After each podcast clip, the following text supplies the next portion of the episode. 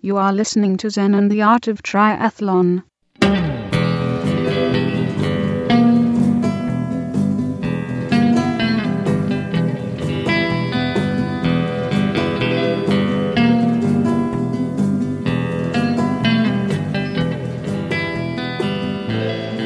Well, hey there, all you tri freaks and geeks, and welcome to another great episode of Zen and the Art of Triathlon, the podcast where we try to simplify the world's most complicated sport and give you all the tips and tricks so that you can be your own Zen master out there when you try to conquer these endurance sports and have a good time while doing it. All right, on today's show, we have author Matt Fitzgerald.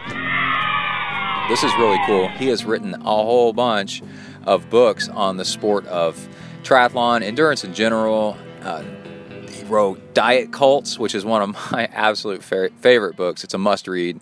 Uh, Iron War. And also, the latest book he put out is How Bad Do You Want It, which is a sports psychology book with lots of examples of uh, from from the real world, uh, the examples you might have might have heard of, where um, what drives people and uh, what leads to success, what leads to failure, so that you can leverage your environment as much as possible and, and uh, use these things to um, to find success yourself. And uh, we not only talk about uh, some of the things I found in this book and in Diet Cults uh, and other things that he's done. He does a lot of stuff with uh, triathlon, um, where uh, yeah, examples for myself of stuff that we're able to um, cross reference and, and chat about and uh, how things work, and also what drives him to write so much.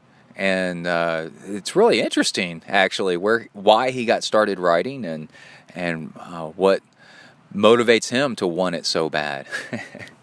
and actually, we, we had a nice chat about um, and about the diet cults part, um, I've done raw vegan and I've done high fat, low carb, and had really bizarre experiences with that. And boy, we go deep on that part. That's that's uh, some really interesting stuff. That's my favorite topic of, of them all.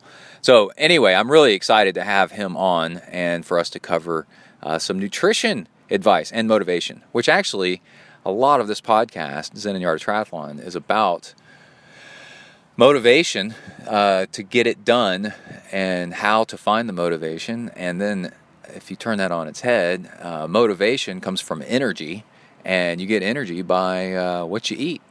So, there you go. This is all around like a really great episode. But let me tell you where I am. I am outdoors on a lunch break in a beautiful, oh, it's a parking lot, but it's actually really pretty. And there's a freeway way off in the distance, but there's flowers blooming, and it's actually a little bit cool outside with a breeze. And this is all relevant because I live within an hour's drive to the west of the woodlands where Ironman Texas went down the uh, the other day, and boy, that was a bizarre, bizarre race. All right, so let's go ahead and get started with the news, and let's start with Ironman Texas. Here we go. Okay, it, like I said, it is cool and a light breeze here today, but it was not at Ironman Texas for the first part, and the whole thing started off with. Uh, new news that they were going to have to modify the swim. The swim uh, does about two miles or so in the uh, in the lake, maybe a little bit less than that, and then the remainder swims down a canal to the uh, race finish and or the swim finish. Well, yeah, it's actually kind of really close to the race finish too, and the um, with all the flooding that happened and you get runoff and nasty stuff in the water uh, that uh, the canal isn't big enough to really kind of flush that stuff out and it backs up. And so now that was considered too uh, nasty to swim in. And this is on top of the bike course being shortened down to 94 miles uh, from 112, which is a really big deal. That upsets a lot of people. And yeah, it's just like one thing after another with this race. But oh no, it gets it gets worse.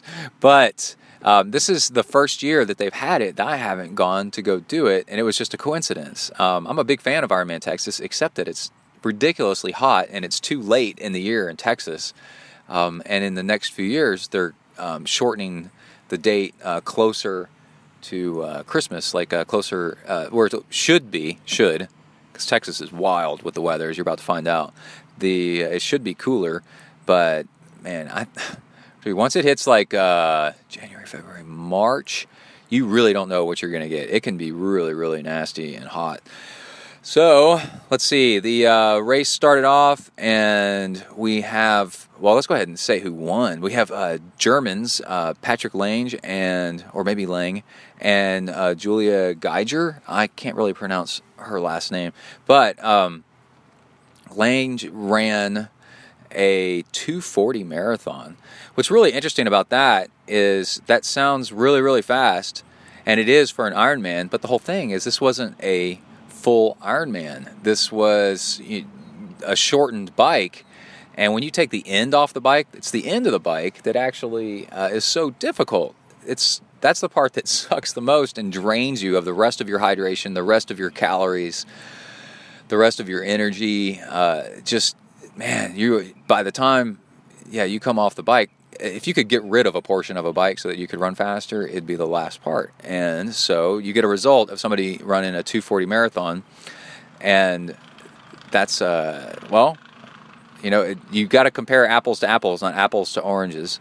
And uh, so we've got that, and then there was a uh, female pro that uh, beat all the men in the swim from from what I read and I think her last name's Brandon or something. But uh, that that's amazing. She swam like a 45 or 48 or something like that. I think it was a 48 minute swim, and this is in a lake, right? There's no current, so that's uh, that's pretty astounding. And let's see, we had Starkey on recently, uh, Andrew Starykowicz, and he had a bummer of a day. He got he managed to get a 14 minute lead after the bike, even in a shortened bike. He got 14 minutes off the front. And then on about mile seven or so, they say about a third of the way through the run, um, he had to drop out because of a pinched nerve. And I'm reading conflicting reports. It was either his glute, his butt cheek, or his uh, foot. Either way, that sucks. And uh, I was really rooting for him to do well. And also AJ Baucco. Uh, another male pro, he flatted out on the bike. I think he said something like 12 miles in, um, picked up a nail in uh, his tire, and it just ruined the tire. By the time he got a new uh, wheel put on, then um, or a new tire on the wheel, then um, it had been 35 minutes. So I, I, I don't know if he actually finished the race or not, but uh, I think it was pretty much over at that point in his mind, and so that sucks. Um, somebody did say that all the turns they called this uh, Termageddon because of the shortened bike course went through all these neighborhoods with lots and lots and lots of turns. Um, it ended up uh, not being that bad. Uh, somebody else said that there was a lot of flat tires, but you always got to take that. That's a um, that's an opinion. You see a few people with flat tires, and you think there's lots of flat tires, and that's that could be just a coincidence. And oh my gosh, they had the most epic video footage of an implosion of running. Matt Hanson, who I think won last year, I know he's won Ironman Texas uh, before, either last year or the year before. And he was, I think he got a bike penalty. And so they made him sit out, you know, for, for a few minutes. So now he's trying to catch back up. And he overdid it on his uh, effort to catch back up. And he passed uh, all the way up and got into third place on the run and when uh, I'd gone out training that morning, and when I turned on uh, the video feed and then put it on the the uh, TV and was watching the uh, oh my gosh, his they said, look at this guy, look at Matt Hanson. Look at his run form. Oh my gosh. Oh my gosh. He's not doing well. This is not going to last long. And Matt Hanson's run form was just coming apart. He was running with his arms like kind of flying everywhere, and uh, it's a really good uh, lesson in what you look like when you're about to implode. And then just a few minutes later, um, yeah, he uh, he had to stop uh, and start uh, walking and and uh, take on more calories. I forgot what place he got. I think he may have gotten tenth. Anyway, he still finished, um, and that was about halfway through the marathon, maybe. And then, oh man, let's see, Jocelyn McCauley, who's been on this show before, she got tenth uh, female pro, but that's after she collapsed uh, just over half a mile from the finish line, sat there for 30 minutes. They were trying to give her medical aid, and she kept refusing and refusing. After 30 minutes of being a mess on the pavement, she got up and then ran the rest of the way to the finish line. And she posted the video of her running to the finish line on um, on Facebook, and it is horrendous. It's one of those where you're like, it's one of those videos that either makes you really never want to do Ironman or it makes you totally want to do an Ironman because of the struggle. Uh, it looks like she's running in slow motion and uh, she starts leaning over sideways and then a whole bunch of people catch her when she comes across the finish line. I mean, she looked terrible. But it was also really amazing to see uh, how hard you'll try for something when it's so close and you're almost done. And she still got 10th place, which is kick ass. Um, let's see. And all, the, all these struggles on race day had to do with um, the heat. I went out uh, myself, and like I said, I live really close to uh, the woodlands, and I went out that morning and even I wasn't doing Ironman Texas this year. I'm doing uh, Whistler instead, and kind of in honor of, of the race, I went out and trained in this crap anyway. And I did a uh, three hour ride, just over three hours, and then uh, just over an hour and a half uh, brick run. I mean, I came inside and cooled. I didn't cool down, but I mean, like not on purpose. But I, you know, I was getting my run stuff together, so I was only inside for like 10, 15 minutes. But you know, a little break there and went out and ran the stuff. I lost five pounds in just four and a half hours uh, of out training in that stuff. It was, and I, I, had all the water I wanted to drink. I was running with a CamelBak on, and I biked with a CamelBak on, and water, and all this, all of this hydration, and I still lost five pounds. And uh, it was one of those runs where I came in, and uh, I, my my shorts looked like I had been swimming in them. They were absolutely completely 100% uh, soaked in water, and um, yeah, oh my god! And I had a headache the rest of the day. So the heat and humidity was brutal.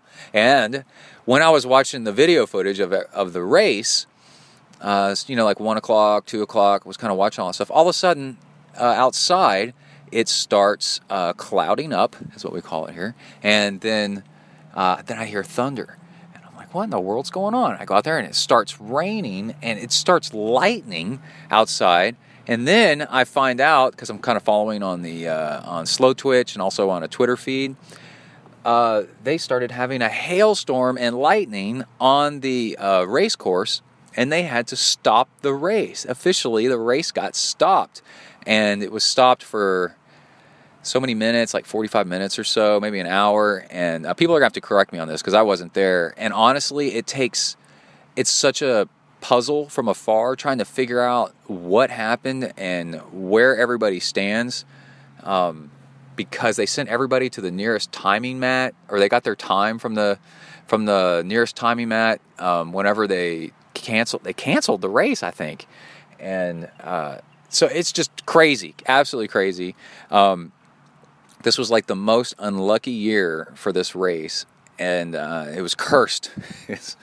what we say, and it could happen to any race. It has happened to several races. Remember Tahoe uh, was just uh, you know wildfires and all kinds of crazy stuff, um, and uh, with the whole bike course thing, and then the flooding, and uh, and and the swim issue, and and all the turns, and the I mean, just like on and on, and now lightning and hail cutting the race short.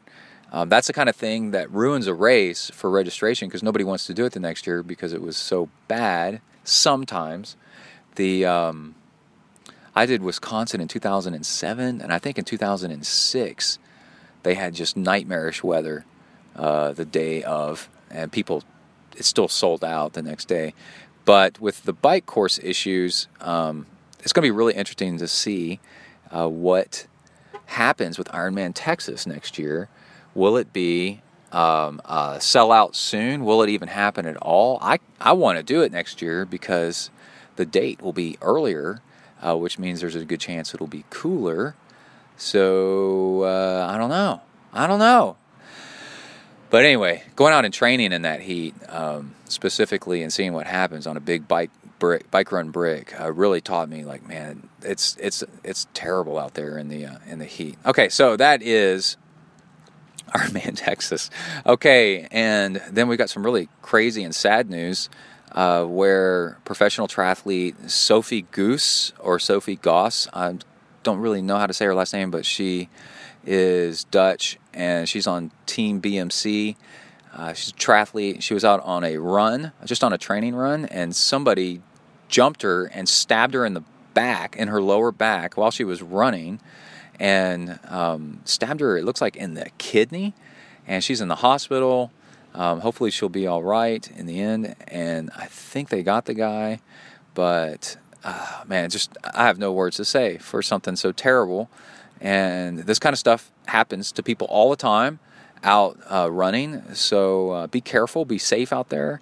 And um, especially if you're a woman, you know, try to run in a place where there's uh, lots of street lights. Try to be unpredictable. Try to never like set up a pattern so that you run one day uh, the same place, same time over and over and over again. That's how people kind of start eyeballing you and think you're predictable, and then they can attack you because they know where you're going to be and they can be prepared to jump you. And it happens to guys all the time too. And it's just uh, really, really ugly. And um, so, yeah, let's just move on from that. That's just not. And then um, Garmin introduced the uh, FR735 XT. So this is a forerunner. Uh, 735. It is not the successor to the Garmin 920 uh, triathlon watch, but it almost seems that way because it does have triathlon functions. Um, it's a really all around uh, looks looks to be like a great watch. Um, now, here's the difference between it and the 920. And it is the biggest thing is it has a battery life of 14 hours. So if you're into doing Ironmans, yeah, man, you you need to be uh, almost a pro a, you know you need to be an elite or um, or pro for this thing to uh, work for you. Um, it does have built-in heart rate monitoring uh, with the laser, the green laser thing on the back of the watch, so you don't need a heart rate strap, which a lot of especially women enjoy because they don't have to wear the the strap, which messes with their or their bra messes with the strap and you know all this stuff. Um, but the uh, the the heart rate reader on the back needs clear sight to your wrist, and which means that there is no mounting bracket for it yet for you to pop it off the watch and then put it on a um, on your bike as a bike computer. That's a thing with the 920 is you can twist it off and then um, and then twist it on. You can twist it off the band and then twist it on to a bike mount, and that's really really cool. But with the heart rate reader on the back, um, the mount would block the heart rate reader uh, if it was on your wrist. It's weird. It's a complicated thing. You have to look at the 920 and see this thing, um, how it does that. So that's another sign that this is not the 920 successor. And also, um, it does not have a built in uh, barometric, barometric, yeah, yeah, barometric, that's it, uh, altimeter that records your elevation uh, really accurately, your elevation gain. And then what it does do is it records uh, Di2 shifts. If you have electronic shifting and you're kind of interested in how much you shift and what you shifted to, then it does record that, which is pretty cool. There's a lot of swimming stuff, uh, biking stuff, um, and it's got a whole lot of other stuff. And if you want to see a comparison chart, then check out my homie uh, DC Rainmaker, dcrainmaker.com, and check out his review. And uh, yeah, he does the best reviews in the business, and really. Um, spells it out on who it's for, what it does, and why you would maybe want it or maybe not, or want something else. Very unbiased. It's really cool. He's a huge service to the uh, to the to the sports industry because he tells the makers, uh, "Geez, this this is not going to work," or "This is what you should do," because he does it unbiased. It's really cool. And let's see, last two bits of news. Um, there was a Paralympics swimmer that got disqualified from the Olympics uh, for having a tattoo of the Olympic rings. so I think it's in the UK. You there's a rule you can't have tattoos uh, showing. You have to cover them up, which is the dumbest thing ever. And uh, so he got banned from the Olympics for having a tattoo of the Olympics. And I don't know. That was a story about a week ago, so I don't know what's um, what's uh, happened with that.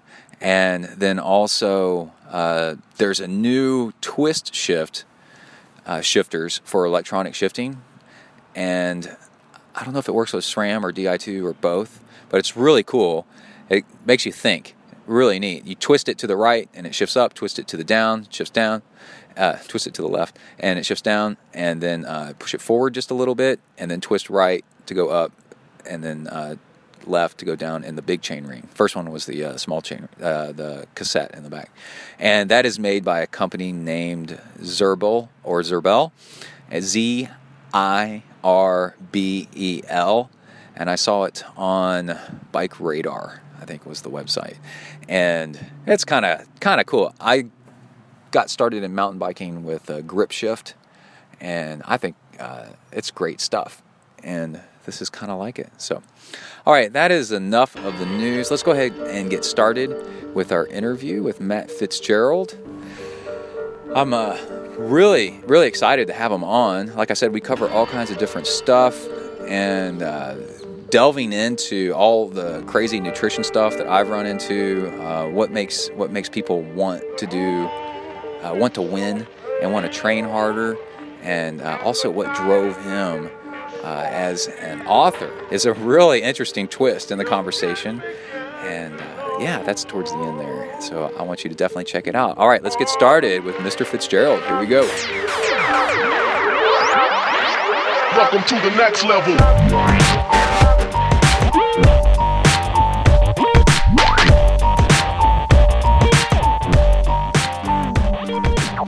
All right, let's try it again. There we go. How you doing? All right, how are you? Good. So I've, I've uh, listened to your voice so much. It's fun Yeah. That's me. I'm getting that reaction when people talk to me after being on the podcast all this time. Yeah. Yep. Yeah. Well, cool. Well, you want to go ahead and start recording? You bet. All right. I am here with Matt Fitzgerald. How's it going?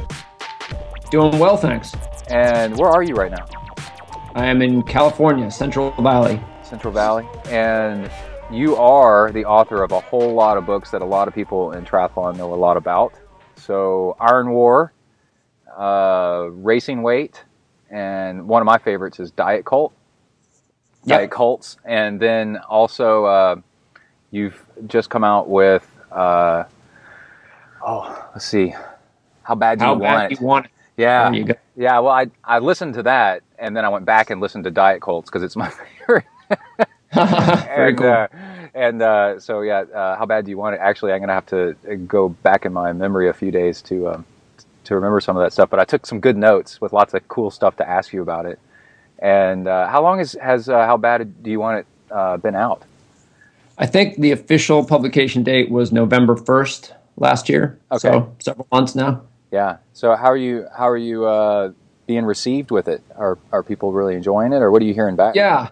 Yeah, it's been really well received. Um, I mean, it's it's selling well. The publisher tells me, um, and you know, I, I'm just getting a lot of positive uh, feedback on it, which which is great because you never really know. Um, and especially, you know, this book, the format's a little unusual. I mean, there's not a heck of a lot out there to compare it to. So, um, you know, I, was, I had my fingers crossed and hoped that people would like it and get something out of it. And fortunately, that appears to be the case. Yeah, and what I did was I listened to it on Audible, which uh, is a I really suggest it for athletes, uh, people that do endurance sports, is to get an Audible account, and you can um, listen to so many books while you're exercising, which is Yep. really handy.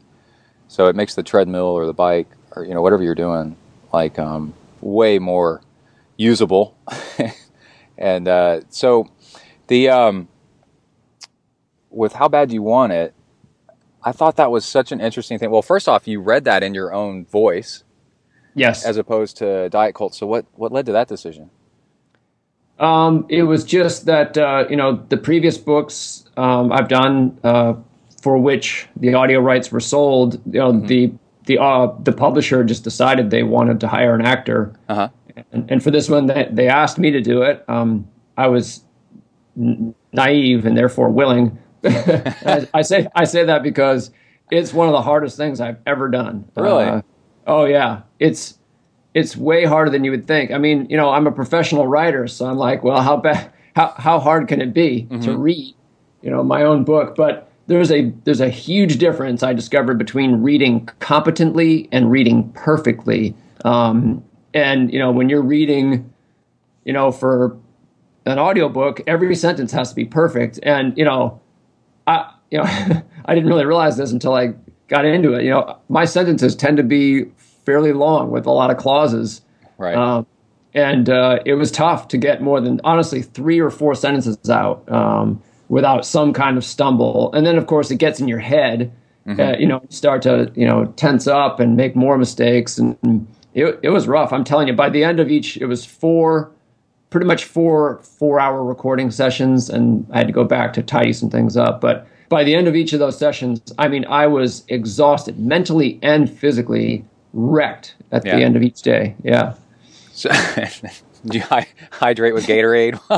you know, it- it's kind of funny way. because you know it was like it was sort of like a sprint marathon where it's like it- it's four hours and Uh-huh. I had to I had to drive a long way to get to the studio, so you know we didn't want to have to book another session. So I would just yeah I would just sit down after a long drive, um, and I wouldn't move for four hours. So Wow. that was part of it too, you know, because I would I would miss lunch, you know, so I would be bonking by by the end of it. yeah. It was, it was rough. Well, so you went to a place that recorded it, and uh, did you have somebody say like, "Hey, say that part again," or or Yeah. who did Yeah, the editing? Yeah, there was there was a very good um, and very patient engineer in, in the booth who, uh you know, just you know just listened to every word I spoke, and if I if I bumbled a word, or a lot of times I would I would just insert a different word. You know, you you, you just read right over it, and you just put some you know synonym in place. It's what you know the word you expect. Um, and he would say, you know, that's not what it says. Not what it says. say it again. yeah. Yeah. Well, I really enjoyed that book. How bad do you want it? Because there were so many examples uh, that I could draw parallels to in my own life, and I I very much believe in in the message is that motivation. You gave you painted a lot of different stories of uh, different ways people get motivated, and I've I've experienced many of them myself, different ways. Um, two I wanted to tell you was uh, let's see, when I was on swim team growing up, there's a dynamic where a lot of swim teams have they put the fastest swimmers in lane one or lane eight, right? Like all the way to one side. And then the next fastest group of swimmers of like, you know, two to six people, they put in the next lane over. Yep. And then on down until you get to the, you know, however many lanes you take up, the slowest ones are in the in the um, the farthest lane away. And then that would just drive me crazy that there was somebody in a lane um, just one lane over that was faster than me. And the, the but what's also really cool is because you're swimming pretty much the same stuff. You know everybody's doing uh, you know freestyle you know 200s or something like that. And you can see the person next to you um, and what they're doing to be faster than you. Yep. and so you can uh, what they call like ape somebody until you're as fast as they are and Right. um, that was really really good so the the competition aspect of being like just the perfect amount of competition Yes. uh, not too much um, not too little but just the perfect amount um, and then also another factor that you mentioned in the book was uh, you mentioned that um, athletes that were tested if they were male and there was a female tester that was supervising that they would actually try harder and probably to impress her on a Yeah. and then uh same i guess vice versa for girls trying to impress a guy or whatever and and um the other thing on swim team that was really interesting was there was girls on swim team and and we're in high school you know and so one thing that really motivated me to keep trying harder was to um, impress the girls yep. and I, I moved right up the ranks really quickly it's a powerful incentive. Yeah. Yeah. Um, and then another thing uh, is being told you can't do something Yes. uh, is such a, a a motivator, and it didn't have to do with sports. But I was told I was failing my freshman year at the end of my freshman year at Texas A&M, and they said based on your grades versus your SAT score, if you got a decent SAT score but then bad grades, um, that means that you're smart but you're lazy. And Yes. I guess they can tell that there's a personality trait where you're just not applying yourself and you're probably not going to apply yourself. They said you have less than a 1% chance of ever graduating from from A&M and we have the statistics to prove it. hmm And that pissed me off. Yeah. and I not only graduated, but I uh, stayed for uh, grad school. And then I finished grad school with almost a 4.0. And then I went and found that um, counselor that told me that. I love it. And, uh, and then told them, I graduated twice from your stupid school. you have the mind of a champion. yeah. And, and I think, I don't remember now because that was forever ago. And, but I think in, in his or her mind, I, I think it was a guy, uh, they said, um, you know, they were probably thinking, yeah, it worked. Right. Exactly. Exactly. Yeah. So, um, what other um, examples from the book have you are are you seeing? Um uh, you know, come into play right now, or what are you hearing from people about about their own stories about this kind of stuff? Yeah, you know, it's funny. I'm getting uh, I- I'm getting a, a, a feedback of of a certain kind from athletes who will they'll do a race shortly after reading the book or listening to it, and they, they will simply tell me that uh, that phrase "How bad you want it" was kind of a mantra for the race. And I've had I even had athletes uh, write it on their body, or I had uh, one cyclist. Uh, turned it into an acronym HBDWY and put it on the top tube of his bike.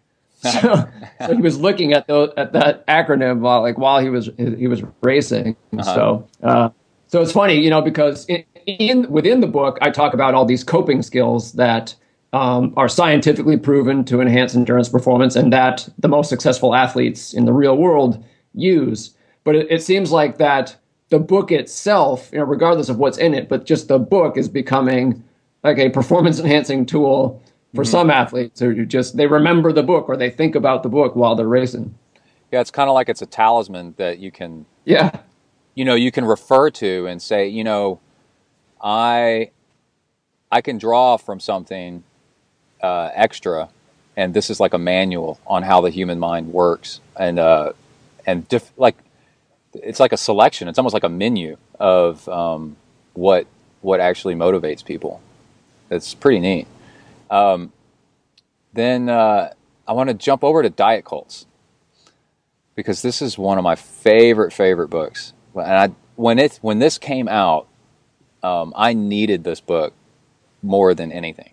And I, Uh-huh. want, I want to thank you for publishing this book. You're very welcome. yeah, because I was doing uh, raw vegan at the time, and I was getting I was tired, and um, uh, yeah, low energy, and um, just just feeling like crap.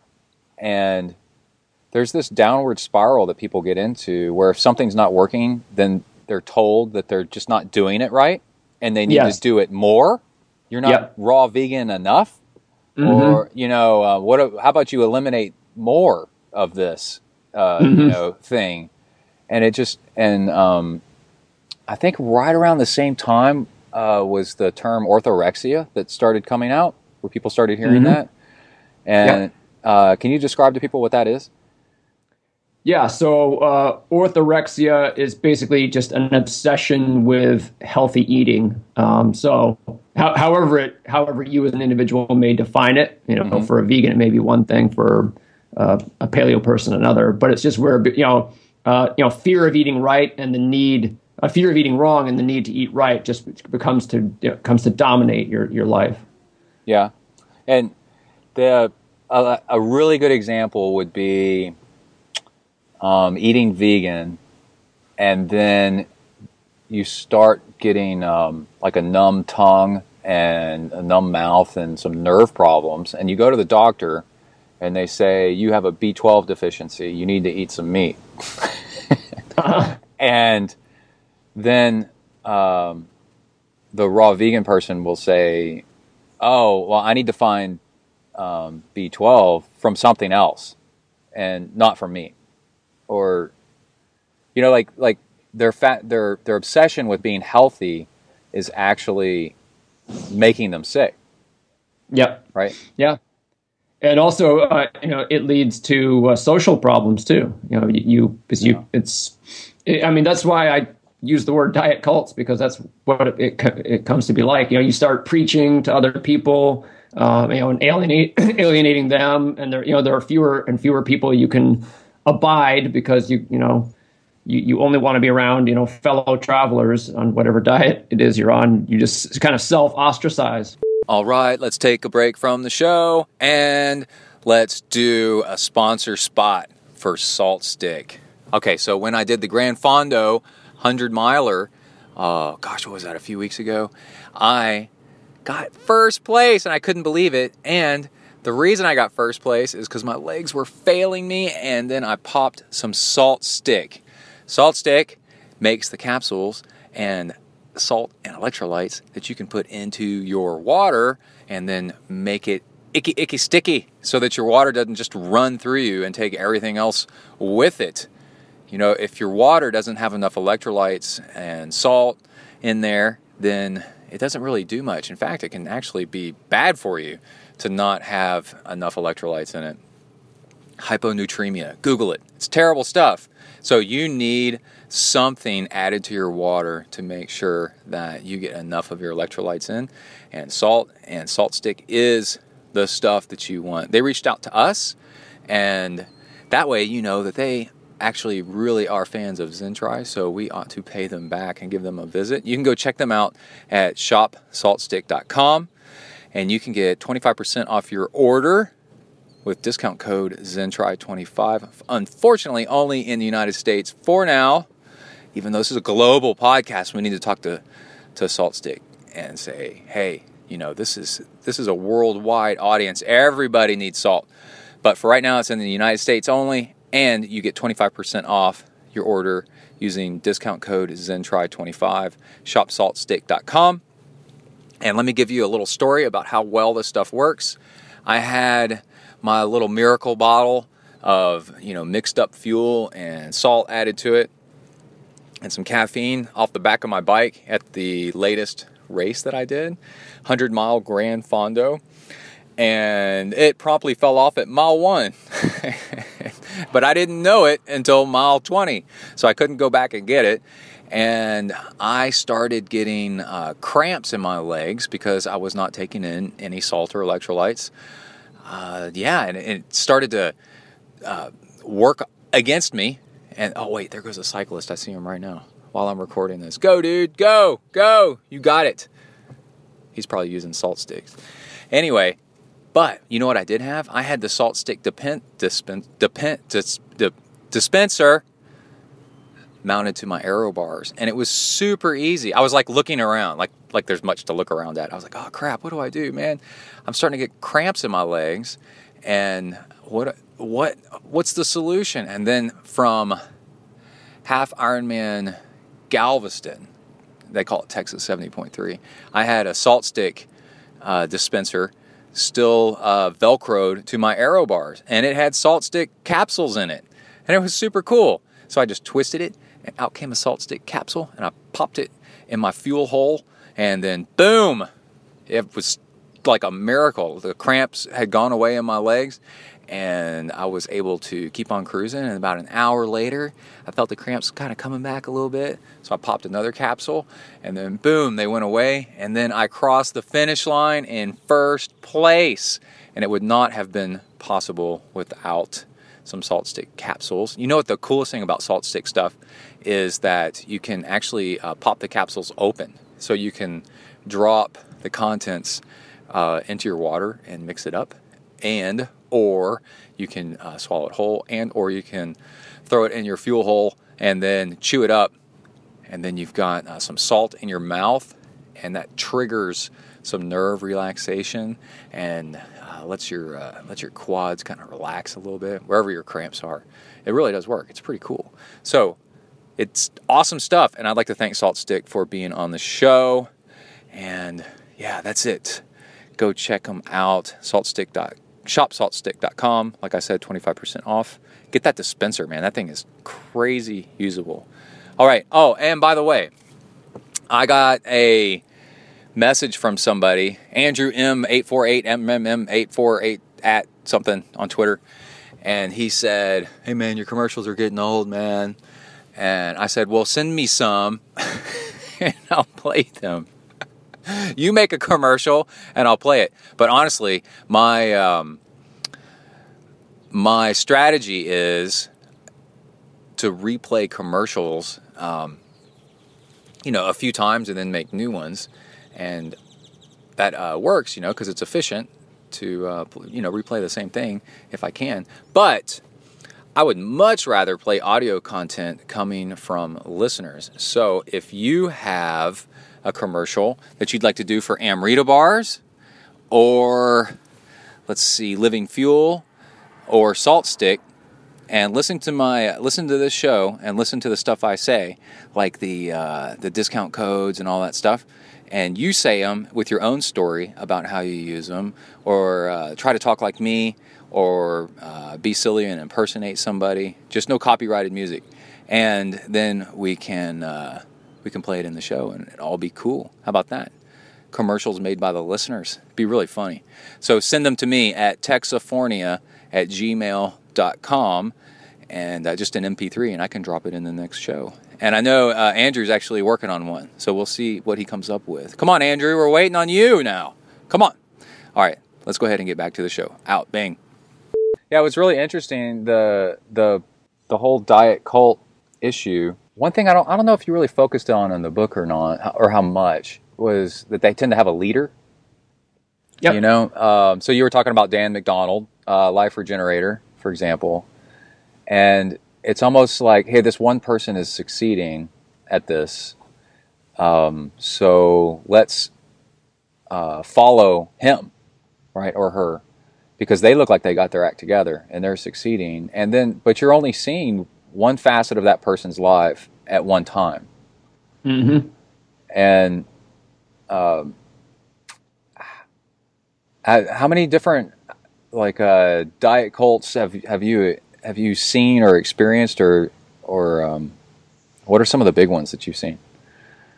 Yeah, so I mean, you know, if if you're going to define it, um, a, a diet cult is um, any rule-based way of eating um, that that presents itself as the best way to eat or the only good way to eat. So that's so you know you can sort of given that definition, you can look around and decide for yourself. I mean, almost any diet that even has a name uh, fits that definition. Um, that, that defining real characteristic is that it's uh, you know the phrase I keep using in the book is the one true way.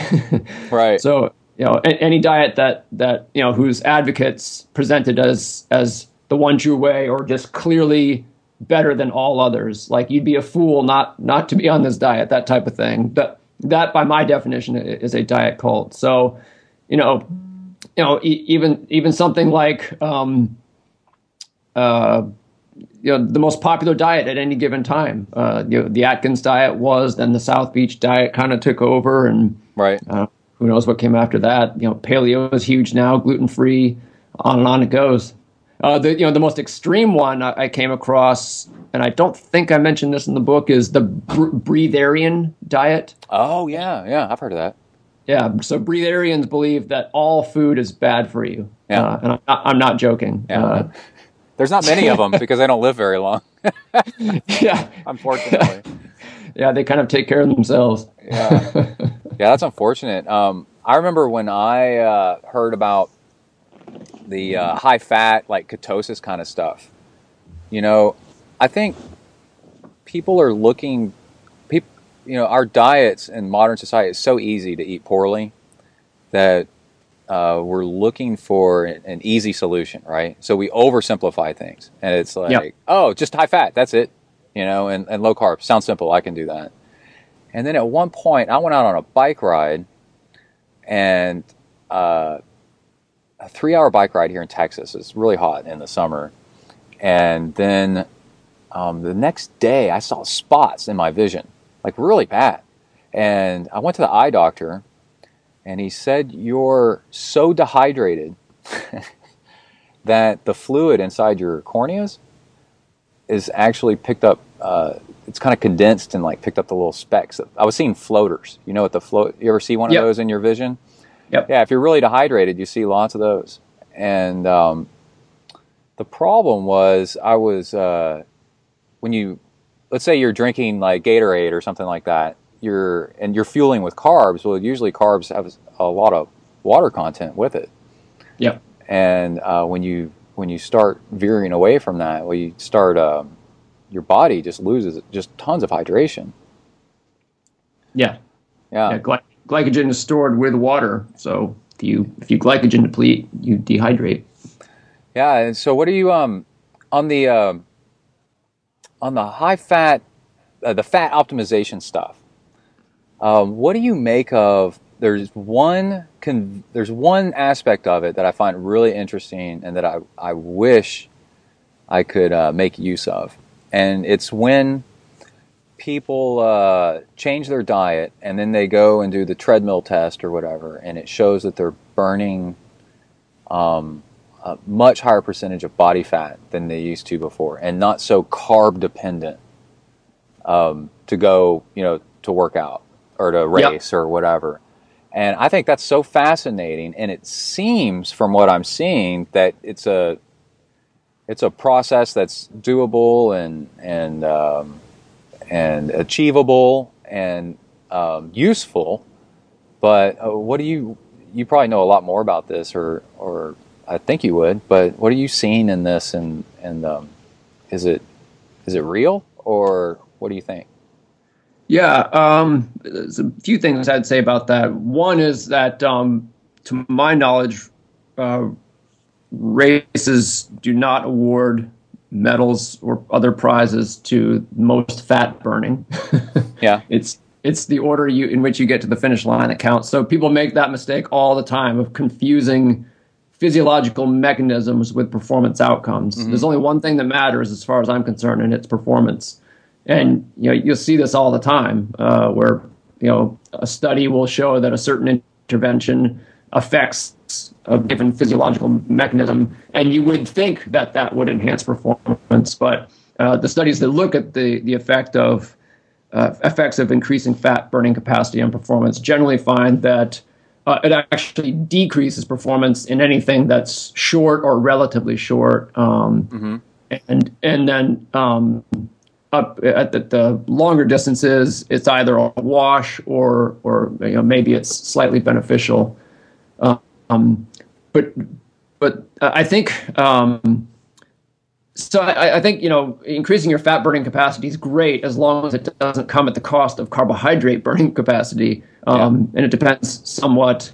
I mean, uh, you know, a seventy percent fat diet is really extreme, um, and there are all kinds of problems with that. It- It's just you know what people are doing is they're they're taking one piece of the physiological puzzle for endurance performance and deciding that's the only piece that matters. And and and so when you go in all all in for just one piece, you can have all kinds of in, intended consequences. So you know, in my work as a sports nutritionist, I have you know just a cottage industry of helping athletes who've crashed and burned on on high fat diets. Yeah.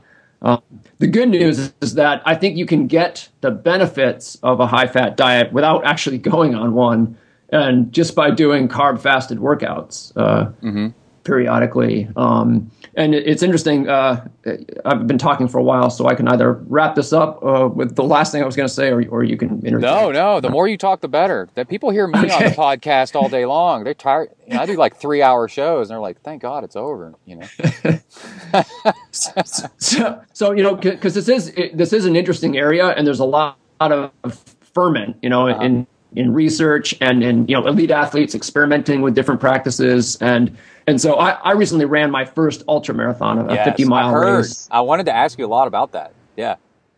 So I took the opportunity to actually to do a little bit of my own experimentation, and I, I wasn't going to go on a high fat diet because I just I just think it's uh, a bad idea. You know, I care about how I perform, and that's not a risk I want to take. But what I did experiment with um, some some uh, carb carb fasted workouts, Right. um, and I just I just focused on performance, just like and every piece of the puzzle mattered to me. Um, and so when I got uh, a few weeks out from my 50 miler, I did my longest carb fasted uh, workout, which was actually an official marathon. I went up to uh, Napa uh, here in California in wine country, and I ran the Napa Valley Marathon.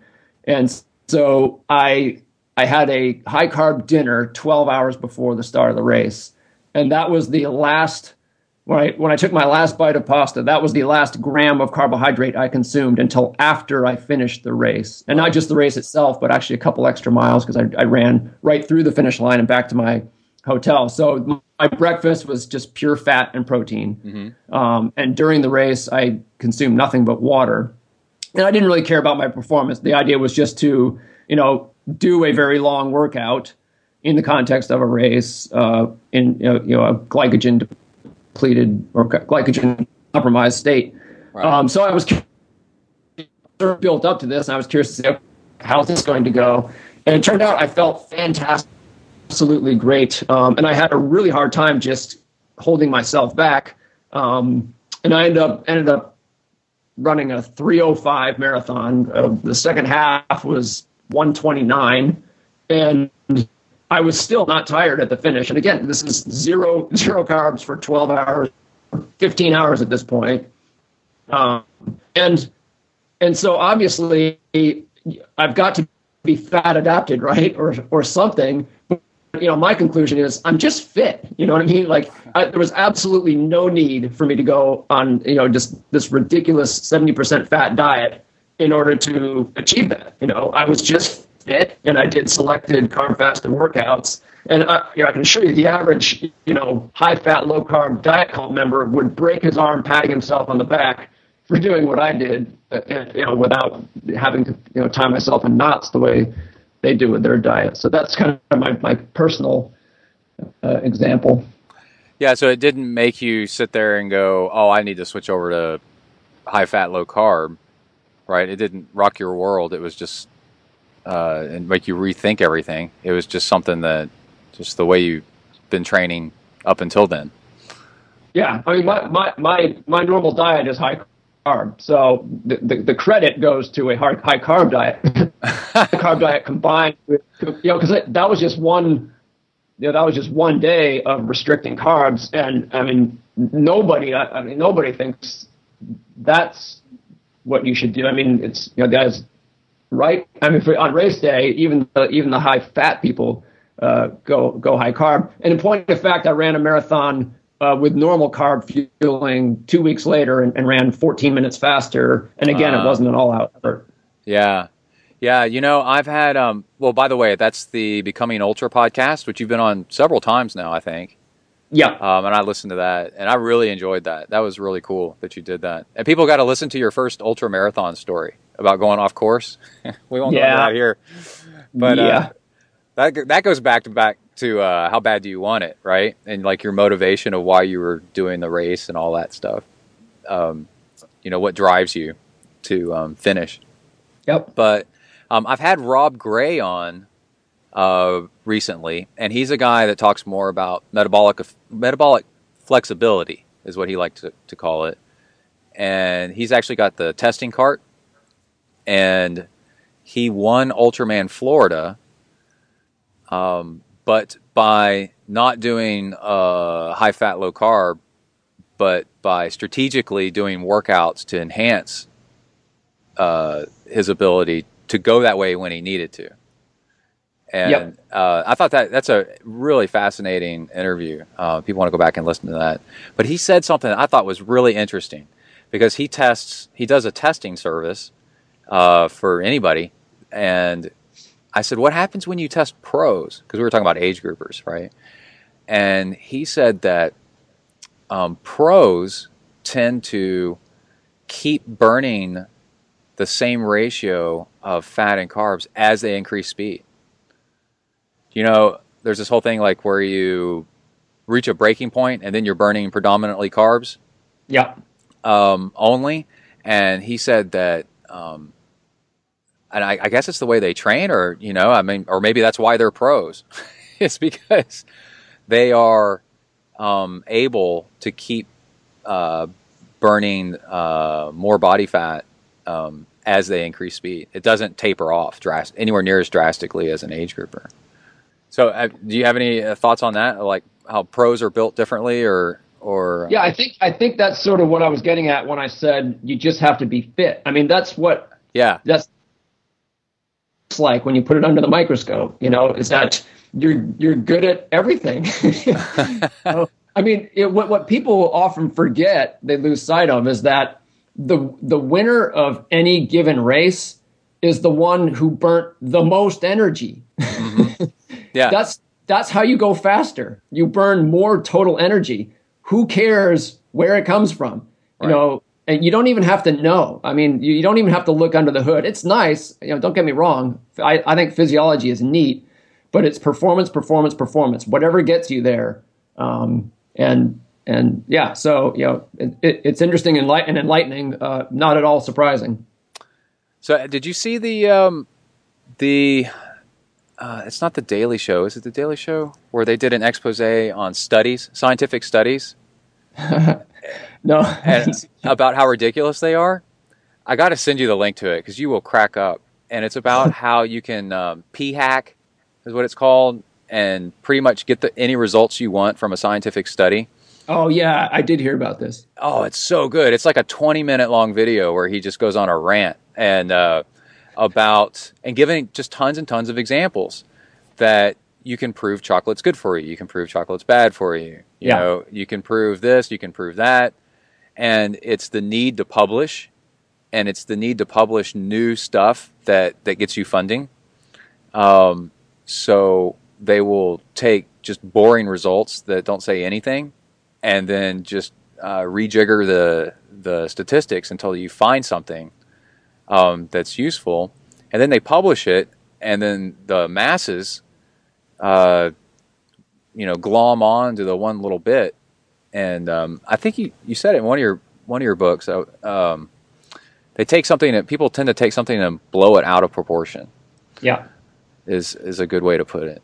Yeah, Um, and this this is a big part of the reason. Sorry to inter- interrupt, but uh, this is a big part of the reason that all of the advice that I give on on training and nutrition and the mental side of endurance sports is based as much on real world best practices as it is on science. You know, I, I very seldom give uh, advice that is based only on science and is not already used to good effect by the most successful athletes, uh, precisely for you know the reason you just uh, um, articulated. Um, you know, because you think about it, you know, you know, sports like you know distance running and cycling, they've existed in their modern form for going on 150 years now. Um, and at the highest level of, of competition, there's a lot at stake. Uh, that's a lot of time for, for athletes to have tried just about everything, uh, you know, in, in, in the crucible of elite competition. So it's just this tremendous process of natural selection, right? Survival of the fittest, methods that work really well, even if you have no idea why you work, it does, why they work or don't. It doesn't matter. You know, just like you, you you know, an athlete wins, and then the losers start to, you know, emulate whatever that athlete does, and then an even better athlete comes along who, you know, trains in a different way or eats in a different way or, or whatever, and you've got this constant evolution, you know, so that come 2016, pretty much, you know, the, the most successful athletes, you know, drugs notwithstanding, are, are pretty much doing every everything right. All right, let's take a break from the show and talk about livingfuel.com. Whew, man, you know what the latest thing I've been doing with Living Fuel is they have an amino acid powder. And if you add amino acids, protein, to your carbs, It's uh, one of the strategies for going uh, lower carb, higher fat, kind of uh, metabolism efficiency kind of thing. It slows down the carbs and then it gets you in some protein that's really good for you. Anyway, uh, Living Fuel has some really high quality amino acids. So when I finished my bike ride this morning, I made a bottle of like half strength Gatorade. That way it's not too sugary. And then um, some of those amino acids from Living Fuel. It's really cool. But I've got a message for Living Fuel, by the way. I am out of the green. Um, the green smoothie, that's my favorite one. And then there's like a berry smoothie powdered mix. It's got like chia seeds and all kinds of cool stuff in it. And also, they have these really cool um, snack bars and like these coconut packets of chia seeds and coconut stuff. I am out. I don't know what to do with myself. I wander, I wander around my kitchen and my house like lost. I bump in the walls. I fall down. I'm like, oh my god, I need more living fuel. So if I was to go get some, I would go. Oh, by the way, they're also like super vegetarian, clean, and vegan and stuff like that. But anyway, you can go to livingfuel.com and order their stuff. They have a, uh, a person that works there that is big into ZenTri, so I'd like to give them a shout out. They got a really cool backstory too. So, um, yeah, go check them out, livingfuel.com, and show them some love. And let's go ahead and get back to the show. Yeah, it's the person that does the most stuff uh, correctly, and probably it, the thing is, it, like, um, I forgot what it's called, but it's uh, survivorship bias. I guess is one way to put it. But um, you, if somebody does something that's different, well, it stands out, and then you you notice it, and then you think, well, that's what I need to do to have success. But all the people that failed at it, um, you never hear from them. Right. Uh, and, and, you know what? That reminds me when you said, I had a little trouble hearing you earlier. Was it you said you have made yourself a little cottage industry by helping people that have wrecked their um, yeah. metabolism? Yeah, I just you know I, I hear from these athletes all the time. Uh, uh, uh, yeah, and I also um, heard that. Uh, gosh, I think it was either Joe Friel or I don't know if he's a coach in charge of QT two systems, but another like Uber coach was saying you wouldn't believe the number of people that I have to um, pull back from the brink of just destroying all their hormones and their thyroid and everything from from doing crazy diets and then trying yep. to exercise on them. But you never hear from those people, right? Because they don't have a YouTube channel. Yeah.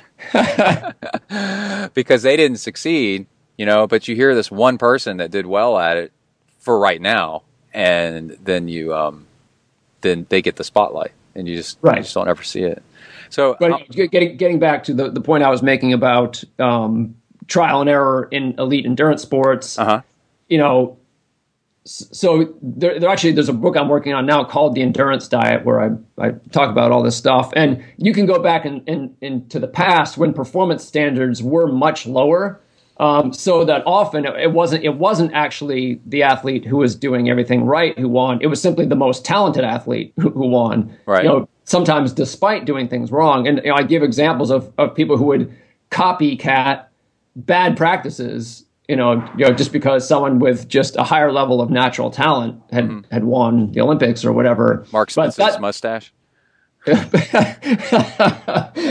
exactly. Yeah. Exactly. That's one example. That's um, a great one. But that, you know that that doesn't happen anymore. I mean, you know, way too much of way too much is made of um, individuality. I mean, yes, we're all different, but we're also all human, and and pretty much the same stuff, you know, in terms of diet and training works uh, for everyone. And, and, so at this point, um, you know, if you're again, I'm, I'm, talking about elite athletes. If if you want to, you know, succeed in, in elite athletics, you you darn well better train and eat pretty much the way they all do, or you're in you're you because you're not going to get by on on having more talent. Yeah, for sure. Because now the talent pool is so big. Yeah. When I went to a small high school, I was the best swimmer, and then in, in the in the whole area, you know, out of several high schools. And then I moved back to Houston, and I was uh, the second fastest swimmer on just my team. Uh-huh. you know, because now we're competing against just a huge talent pool. Right. Um, and you got all these kids in the area that are, um, you know, growing up on swim teams and, and are doing it right. Good coaching and training and such. Yeah. And it's harder to stand out. So then, then it does, then it did come down to doing everything right and hoping that somebody else didn't do it right. Yep. Um, on race day. So, um, we got a question from Richard Lane, who I, did you see his Twitter handle? Rub, rub a dub. nice. And uh, anyway, um, he said he's interested to hear if, if, you stand by the diet recommendations, especially carbs.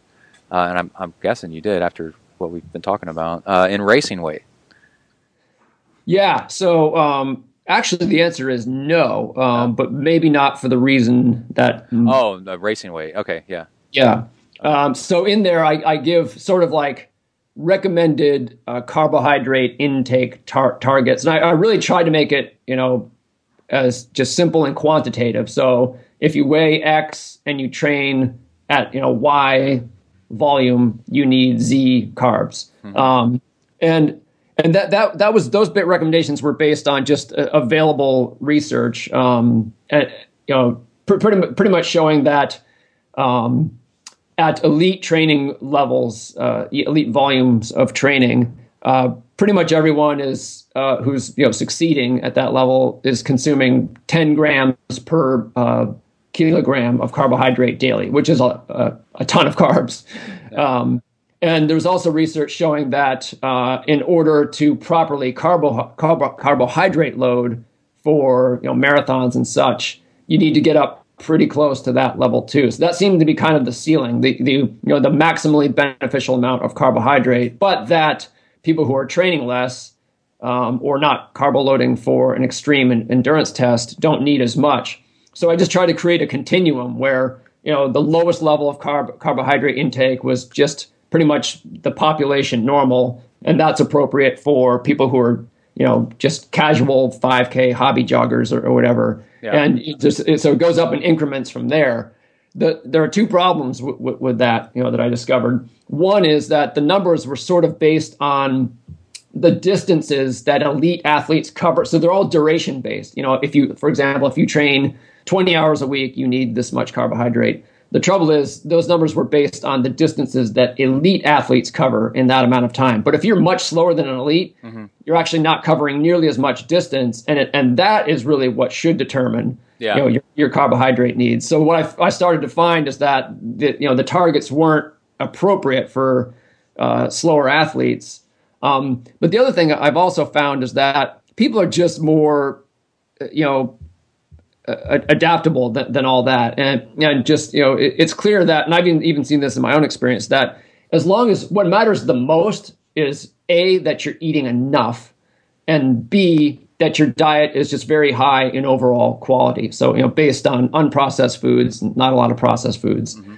If you're doing those two things, w- what I found is that macronutrient ratios just aren't an issue. you know, people who are eating enough and eating high quality they're they're not you know failing to recover or you know stagnating in in their fitness development due to not getting enough carbs. It just doesn't happen. So I, I'm really just moving away from telling people to aim for carbohydrate targets, period, unless uh, they get to a situation where they need to troubleshoot. You know, it's like okay, all of a sudden I am recovering poorly or you know bonking in workouts that I used to do just fine in. Um, so that's you know, it's not that uh, the recommendations are like I've decided that oh that's way too much carbohydrate. Uh, no, I mean it, it, it's that you don't necessarily have to have that much carbohydrate, and it only makes sense if a again you're doing what what really matters, which is a eating enough, and b maintaining very high diet, diet quality. Yeah, uh, on the um, on the speed, the time versus distance issue, um, I have some experience with that because I went and got uh, tested a long time ago, and uh, they said you burn about 100 calories per mile, maybe 110, based on your your efficiency and how big you are and stuff like that. And they, um, well, and, and like you said, a, an elite athlete going out for a run, you know, a 20 mile run for them is a completely different time range than for me. yeah. yeah. But but you're right. It's it. But the amount of calories would be the same pretty much. If I- I'm going to burn 100 calories per mile, whether I run it fast or whether I run it slow, that's the amount of kilojoules you know it takes to move my body that far. Yep. Yeah, that's really that's really interesting. And then, I, yeah, I wanted to mention earlier. I forgot um, when I did the raw vegan thing for a while, and then I bounced over to um, uh, pretty much the opposite, um, high fat, low carb, and was trying to figure that out. Um, I uh, right around that same time, after been doing that a, sh- a while, um, I developed uh, vitiligo, which is an autoimmune um, uh, disease where your body starts killing off melanin in your. Uh-huh. Uh, I think it's melanin, but it's the uh, it's your skin uh, color. Yep. And um, that uh, looking back, um, it was my body kind of revolting against my hormones. You know, like revolting against whatever was going on. I think it it was saying if you're not going to slow yourself down from whatever the hell you're doing, I'm going to start doing it for you. Yeah. you know because i was trying to figure out you know like where this came from and what started it and they don't really know vitiligo can be caused by so many different things but it's basically stress based Uh-huh. and uh, autoimmune you know and, and the body just starts attacking itself and um, and then i went back i quit doing the uh, high fat low carb so much and uh, went to the skin doctor a year later, and he said, "You know what's really weird is just looking at you in the um, in the waiting room. I would never think that you had this. It's Hmm. gone, uh, pretty much gone.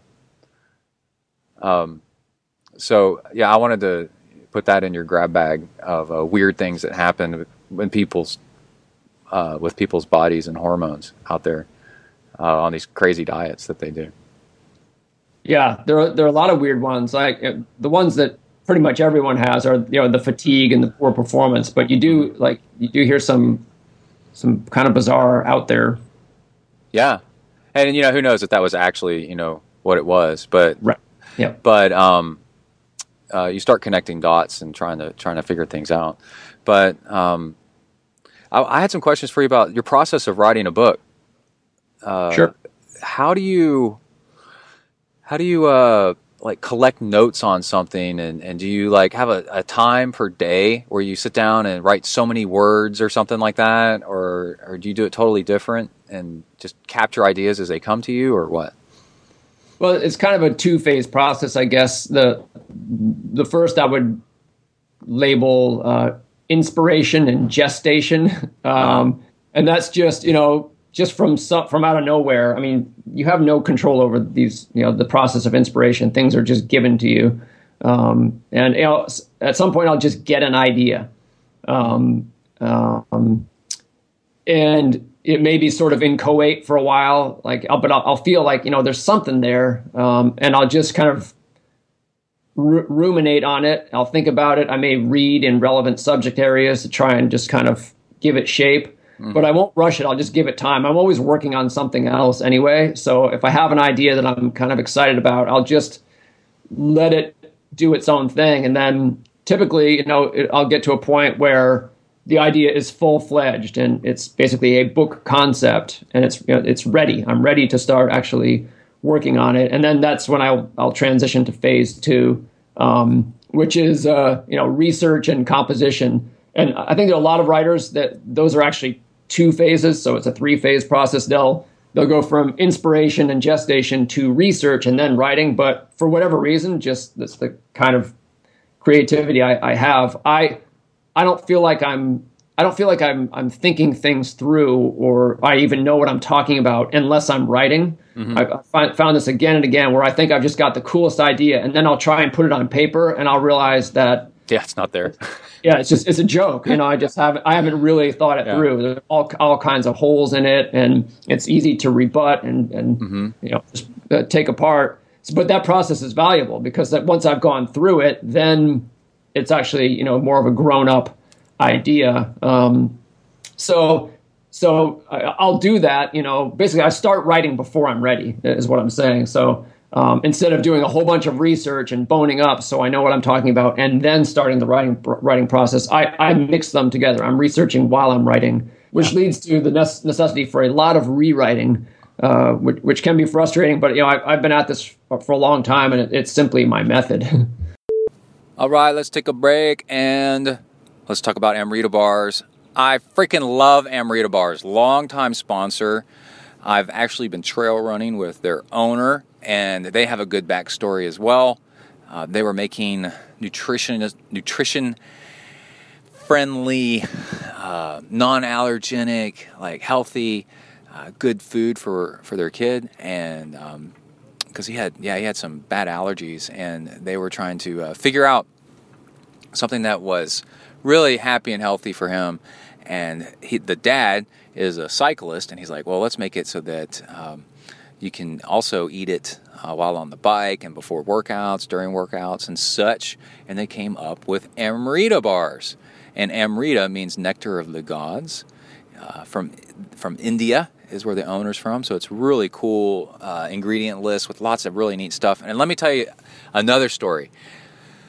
The other day I went for a workout and I ate a I went for a run and I ate most of a bar before the run, and I thought that I had eaten a squid that it was fighting a sperm whale at the same time and put that in my guts. And I mean, it was a nightmare. And then days before and also days after, I've also eaten Amrita bars before a workout, and it's smooth. It doesn't hurt your stomach at all. It's so much better. And they come in a uh, really uh, easy to handle wrapper. You can uh, open the end of it and then take just a bite and then put the uh, wrapper back into your jogging shorts or back into your um, cycling jersey or on the side of the pool and uh, they're they're actually really easy to handle and you can kind of squeeze out more bar as you go along and let's see what else do they have they uh, reduces inflammation because because it's low in allergens um, it doesn't freeze uh, if you're going on bike rides and such or runs in really cold weather, they won't get hard. Um, there's always nice and chewy. Uh, great for early morning rides. That's exactly my point. Is uh, you can get up and eat half or all of an Amrita bar as much as you want, and then jog out the door, and your stomach will feel great. It's really really cool. And let's see what else do they have. We have a discount code. Uh, well, there's a club. You get 20% off but I want you to try discount code ZEN2016 at amritahealthfoods.com. And yeah, Zen 2016. It's really good stuff, man. Oh, it's great fuel for those bike rides, easy to digest, but has great, easy to digest fats. So you can actually carry less for longer rides. Yeah, one bar Oh man, I got an 18 wheeler pulling up next to me. This is going to be in a commercial for like three episodes. And there's a UPS truck. Oh my God.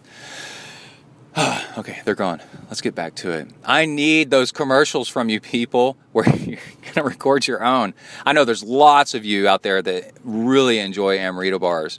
And also, uh, so make your ads and send them in. Again, textsophornia at gmail.com. If you think you can make a better ad than this, I'd like to hear it. And then I'd like to play it and they have really cool uh, gear. One of my favorite kits to wear, and I wear it in a lot of races. Oh, by the way, my uh, I need to tell Amrita, um, I tore my jersey in a crash, and I need to uh, I need to get another one.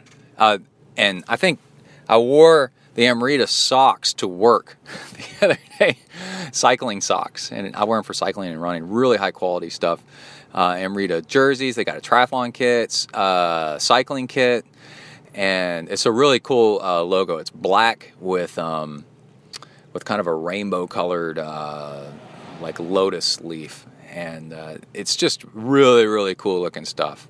And people are always they look at it and they go Amrita, and then they look at me and then and I'm like yeah, and they say what is that? And I go it's awesome, and you need to eat it. Lots of it. All right, so go check out amritahealthfoods.com. And yeah, let's go ahead and get back to the episode. Here we go.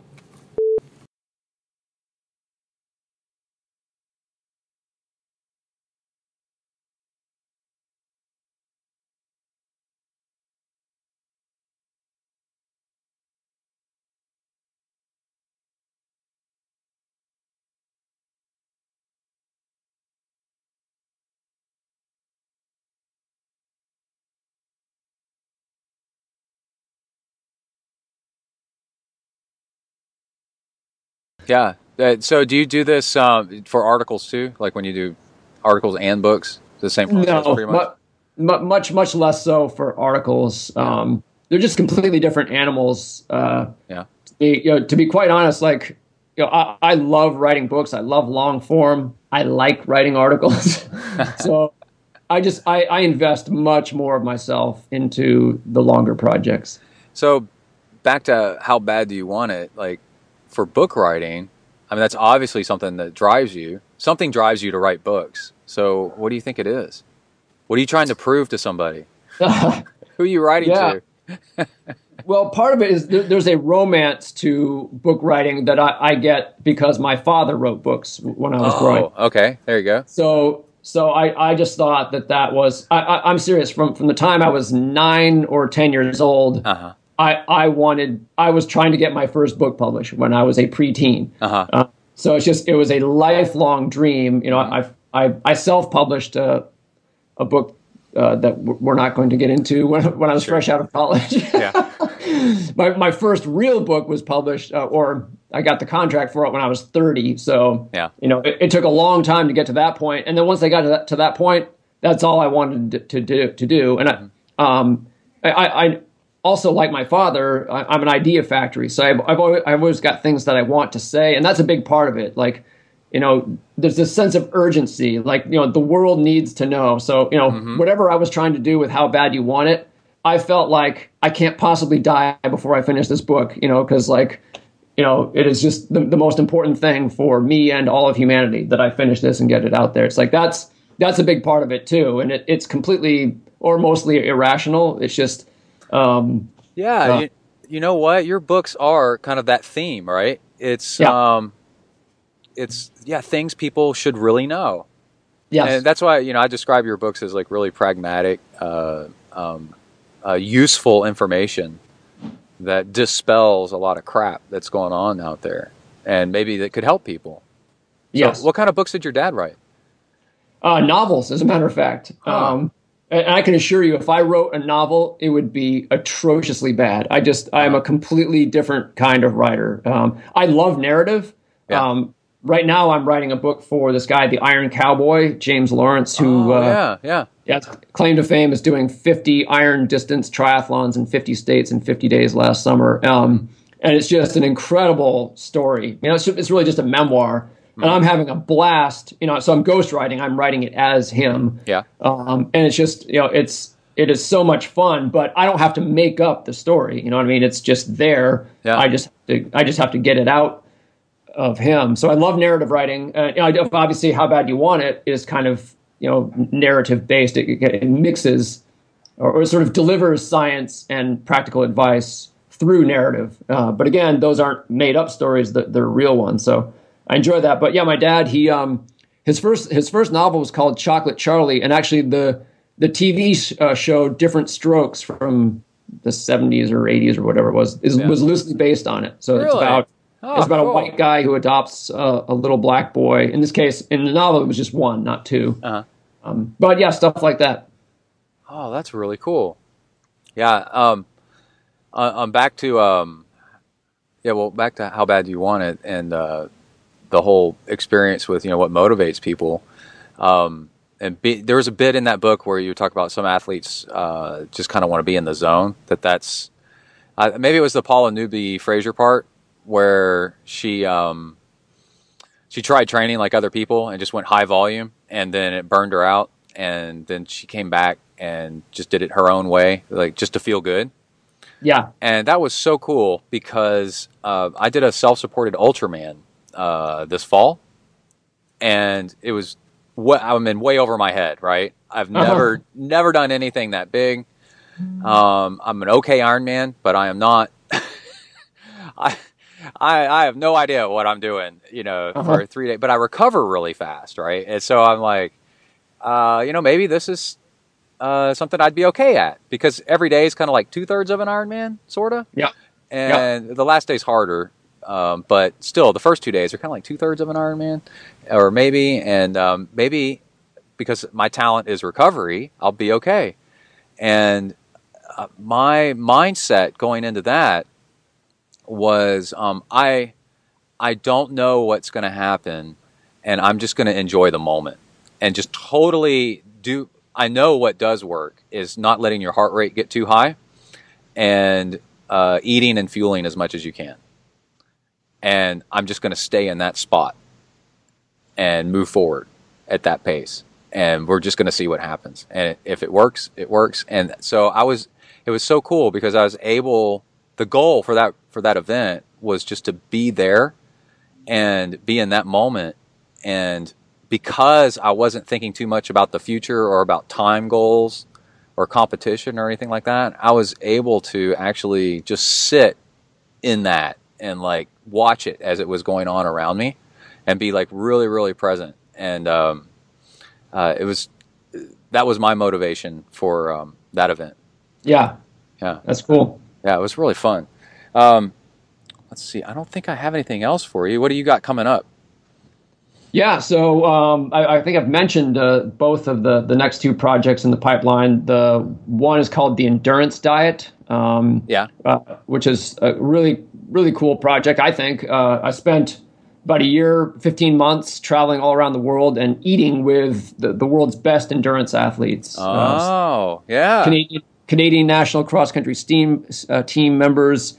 I went to Kenya uh, and hung out with the runners. Uh, uh, hung out with a Japanese professional women's running team, uh, Tour de France cyclists, and I looked for common patterns and, and uh, just trying to identify you know real real world best practices.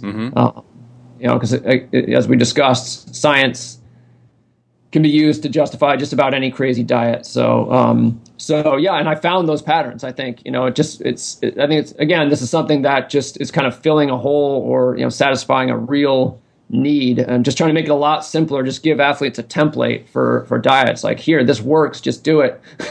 yeah. uh, and uh, so, and there's that, and then next after that will be this Iron Cowboy book. yeah. Yeah. Yeah. How do you keep all those ideas organized? Do you use like Scrivener or something like that, or or um, yeah. No, no, just uh, I don't know. I'm I'm pretty old school, you know. It's just most of it's in my head, and then uh, notebooks and um, files. You know, I don't know. Got my system.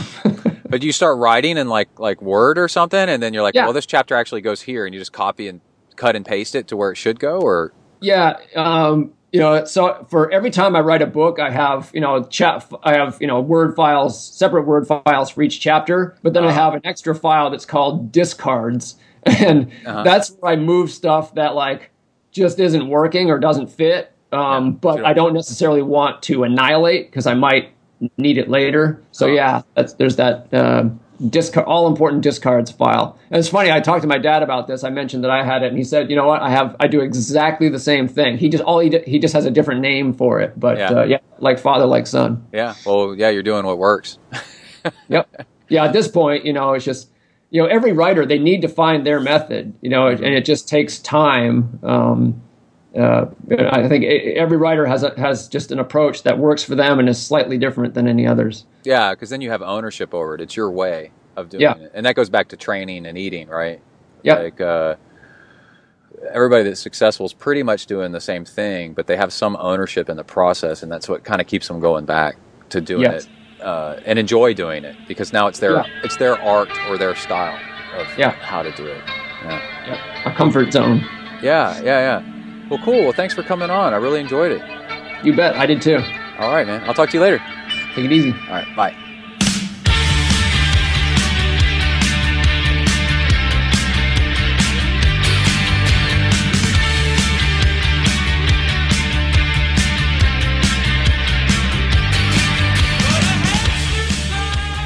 All right, that is a little bit of the cult back from the 80s.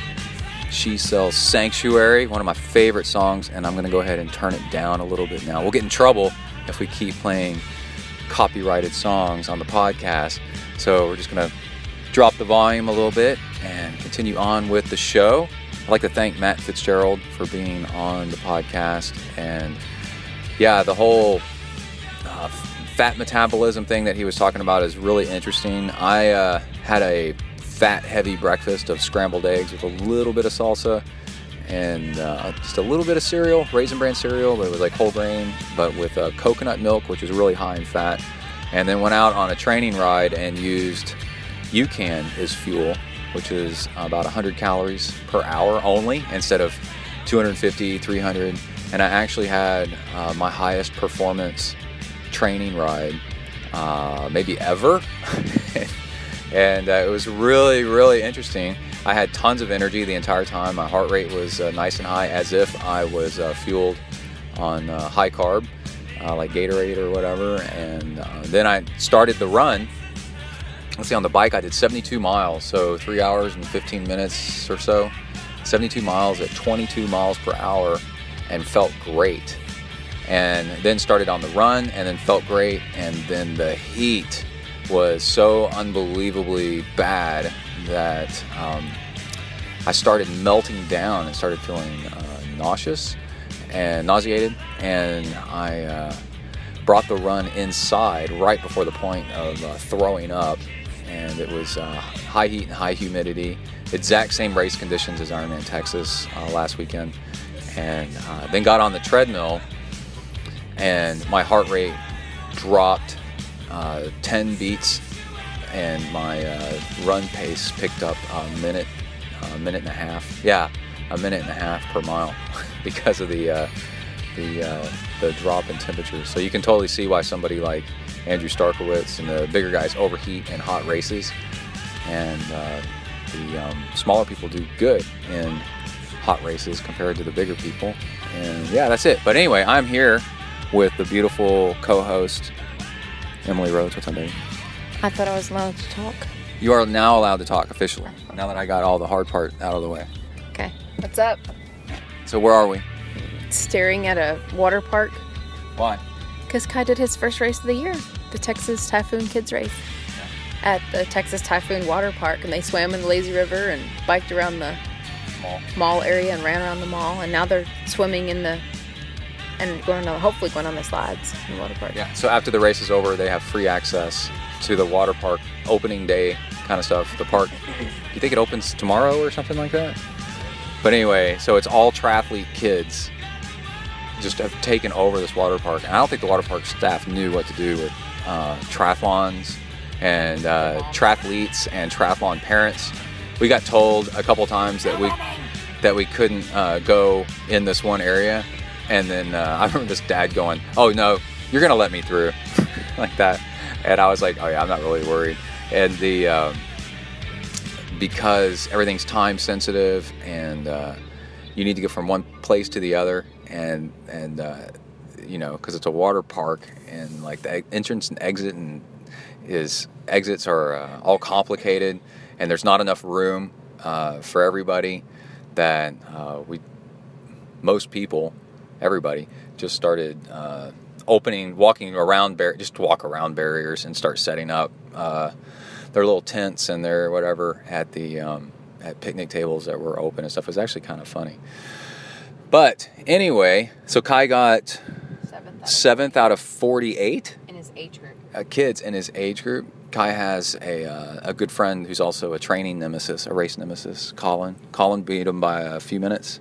Minutes. But- and he got second. That's good because um, it keeps Kai hungry to have somebody just beat him by just a little bit. It'd be nice every once. Does he ever beat Colin in anything? Yeah, he's beating him in running it. Yeah, he's beat him on rare occasion, which is perfect because it gives you in your mind you have the um, you could beat somebody this your competition if you just try really hard, and that keeps you training and it keeps you motivated. It really works.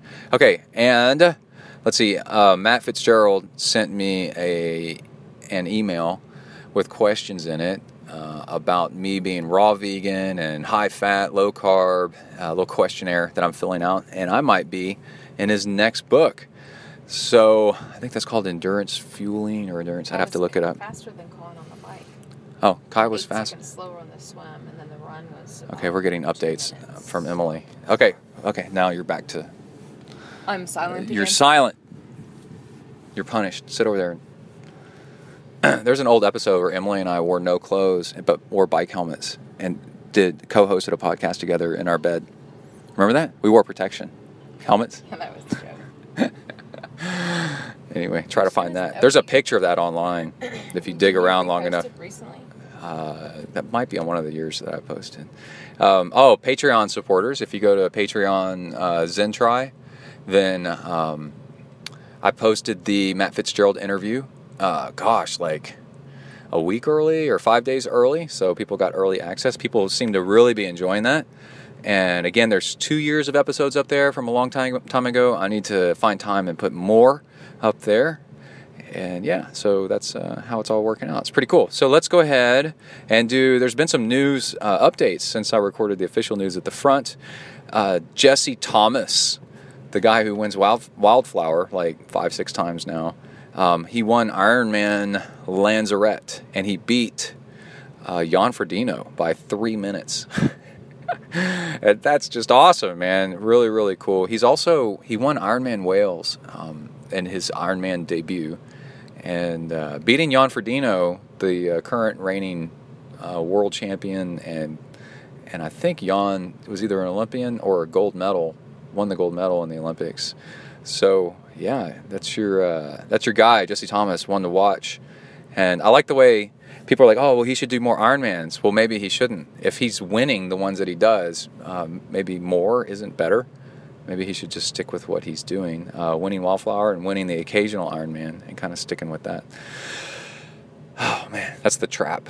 And uh, just because you do good doesn't mean you should do more. The um, speaking of more, Uberman, I've got uh, four, and I think now five crew members gathered together. I got a guy uh, that uh, just um, sent me a note saying uh, he's interested, and um, that's really really cool because he lives in Los Angeles, and that's probably where we're gonna be home basing out of. And I wrote him back and I said that opens up much more possibilities of getting this thing done. To have somebody local to um, tell us where everything is and help out, that'd be really really cool. And then another uh, guy said that he is a uh, firefighter in uh, Nevada, I think he said.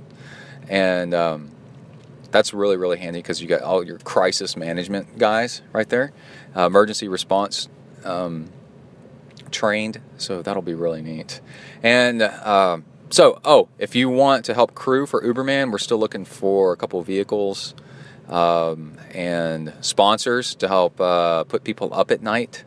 Um, you know, hotels cost, even though we stay cheap, hotels cost money. Flight, getting there and back, and for me, and the uh, probably two bikes I would have to bring in case one bike implodes. Then um, we're still looking for help and funding and um, just everything. anyway, that's uh, end of October, but people are starting to look at buying um, airline tickets now because uh, now's the time. So Uberman, if you go to Uberman and then the number one, uberman1.com, you'll see that it's swimming the channel, the Catalina channel, which is 21 miles, and then biking over California, which is 400 miles, and then running from Death Valley up to Mount Whitney, which is 135 miles run. It's the most ridiculous triathlon ever, and I'm super stoked. As soon as I heard about it, I emailed the race director and I go, I want in. And he goes, okay what have you done? And I said, lots of stupid stuff. And he said, okay, you qualify. Anyway, the uh, bike news, since we were talking about bikes for a second, um, my Trek Speed Concept, the bike shop was trying to run the uh, rear derailleur, the very last thing. They were waiting for the rear derailleur to come in because uh, I'm getting electronic and the the rear the cable for the rear derailleur as they were passing it through the uh, rear triangle chainstay to get to um, where the cable comes out, it hit something and it wouldn't go through. And they called Trek and they said, "Is it? This is a problem, right? It's not supposed to do this, right?" And Trek said, "Yeah, send us the bike." So they disassembled the bike, sent the frame back, and Trek looked at the uh, frame. And instead of just sending a new frame, they took even more time and said, "No, we want to look at it and see what's wrong with it." And uh, you know, they could have been like, oh, you know, we got a customer. Let's get them a new frame, and then we'll work on this other one while uh, while we take two weeks to look at the old frame. But anyway, the uh, Trek said that the frame looked good. They uh, cleaned out. It was just carbon junk in there, and they cleaned it out. And they are sending it back. The bike shop said it should be. Well, Trek said it should be back at the bike shop on Monday. And uh, I'll bet that's really like Monday or Tuesday. And then the bike shop said it would take them like a day or two to um, to put it all back together. And I bet that'll be like Tuesday, Wednesday, Thursday. So maybe we'll have a uh, new Trek uh, with electronic shifting uh, maybe by the end of the week. That's what I'm hoping for. So that's the uh, bike status. Um, I also uh, killed my Jaybirds with sweat. We have you have heat, and then you have Texas heat, which just produce the humidity just produces an insane amount of sweat, and it'll even kill sweat-proof stuff and my jaybirds made it through the through the winter and through most of the spring, and then bam, the uh, they just won't turn on. Uh, every time I take them back to um, Best Buy, they go, "Man, you sure return these quickly."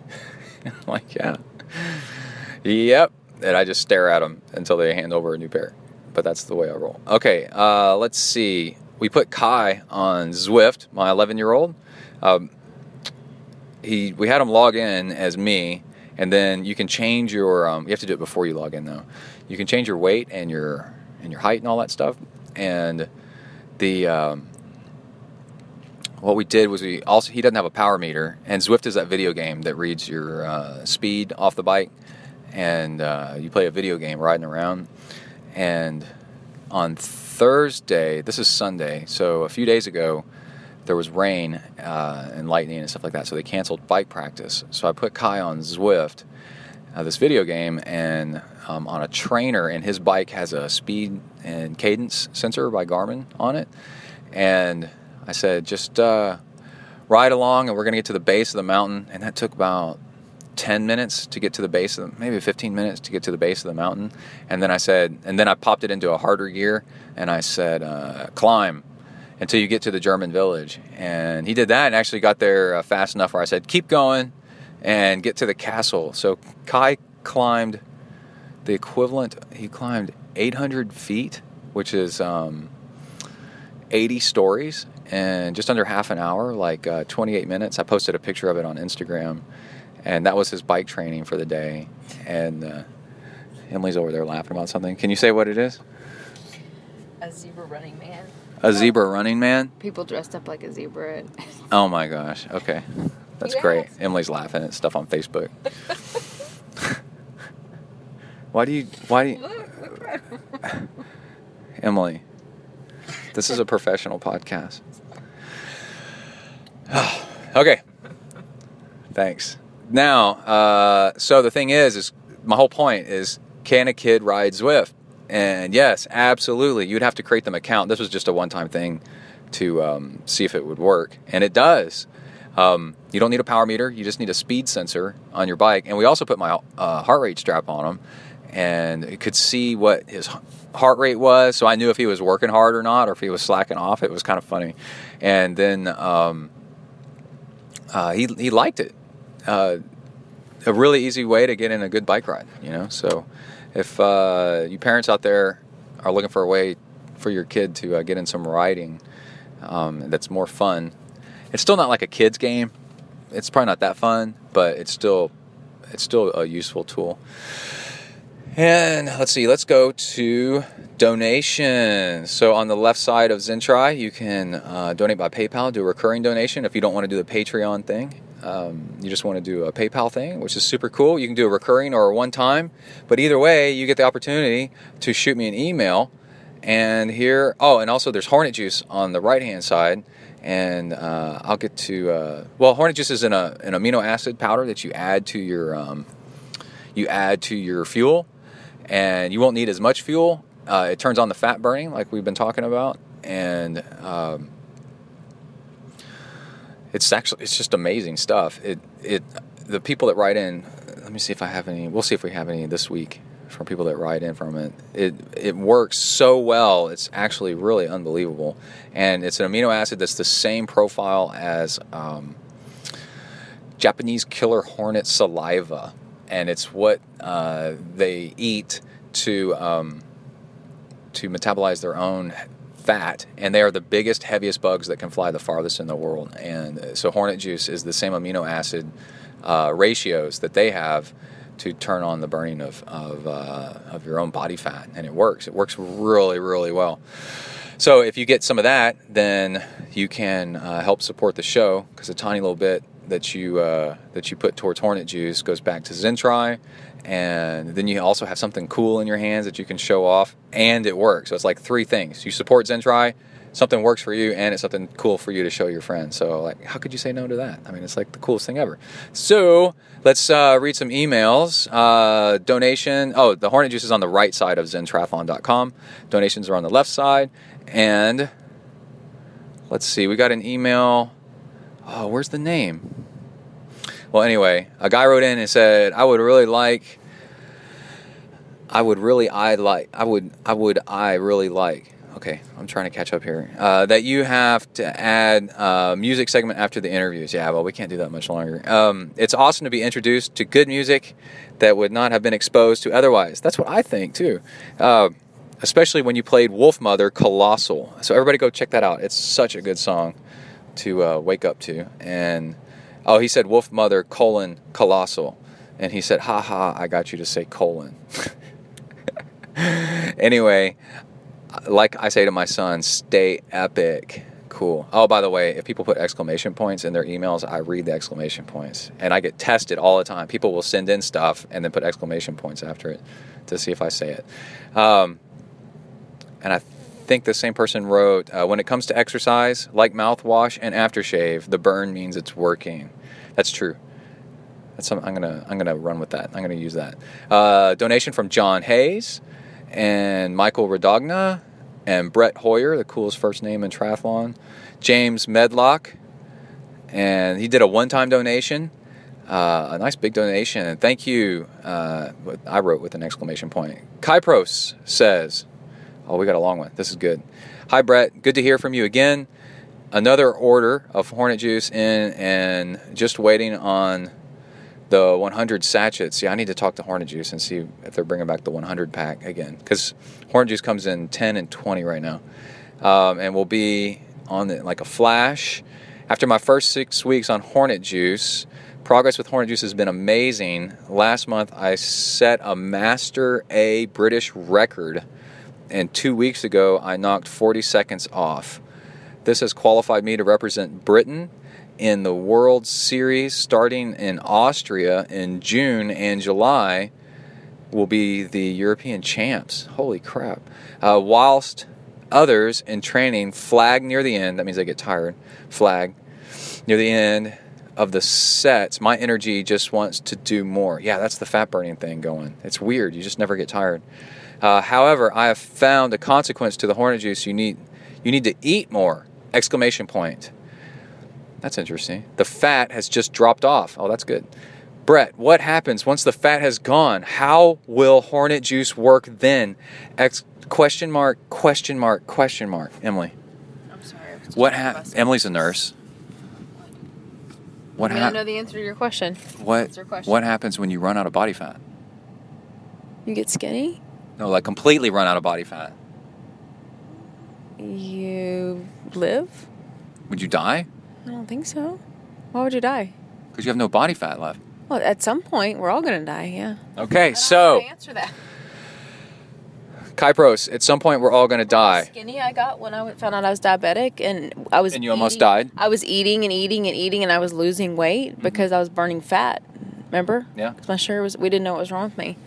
Remember that? I had like five percent body fat. It's kind of sexy. Okay. Anyway. Except I felt like crap. Yeah. That there's doesn't matter. There's that. Uh, We're also into how we look, not how we feel. All right, so Emily says uh, you'll probably live, so don't worry about it. But uh, seriously, um, yeah, I guess you need, just need to eat more. Don't worry about it. Don't worry about things that haven't happened yet. That's your Zen lesson. That's your Zen lesson for the for the uh, week. Don't worry about problems that haven't happened yet. It's a waste of your time. All right, love the podcast, and then parentheses BTW. What is the music you use at the start of the podcast? Um, that's called Baja Taxi, I think. And that man, that's a that's a good one. All right, so Ken Soderquist sent in a donation. Il Signal, Signal, I always have trouble saying that. Karen Jackson, that's nice and simple. What are you laughing at? You make a podcast, and I'm going to see how you how you pronounce things. No, you're doing great. Okay, Daniel Clemens, uh, Simon Wright, Justice Phillips, Justice, man, how you doing? And Jonathan Woodman, Justice, yeah. And then when you're like, say you're his girlfriend or something like that, and you're him with him, then it's just us. That's Right? great. Yeah. uh-huh. I'm going to name myself Justice. For the rest of this podcast, I'm Justice. Okay, Justice. Hey, right now, it's Yeah. just us. Right about now. Right about now, it's time to take off our shirts. Did you know he's in a new movie? Matthew McConaughey. Civil War. All right, all right, all right. I keep getting older and they keep staying the same age. All right. Jonathan Woodman and somebody named Karen. Let's see. Karen, oh, we got another email from Karen. Let's see. Uh, or another long email. It's good. Uh, hi, Brett, comma. Thanks for confirming on the Hornet Juice order, comma. Really looking forward to trying it out after hearing all the great reviews on your podcast. Period. I'm waiting for an exclamation point. I'm looking ahead.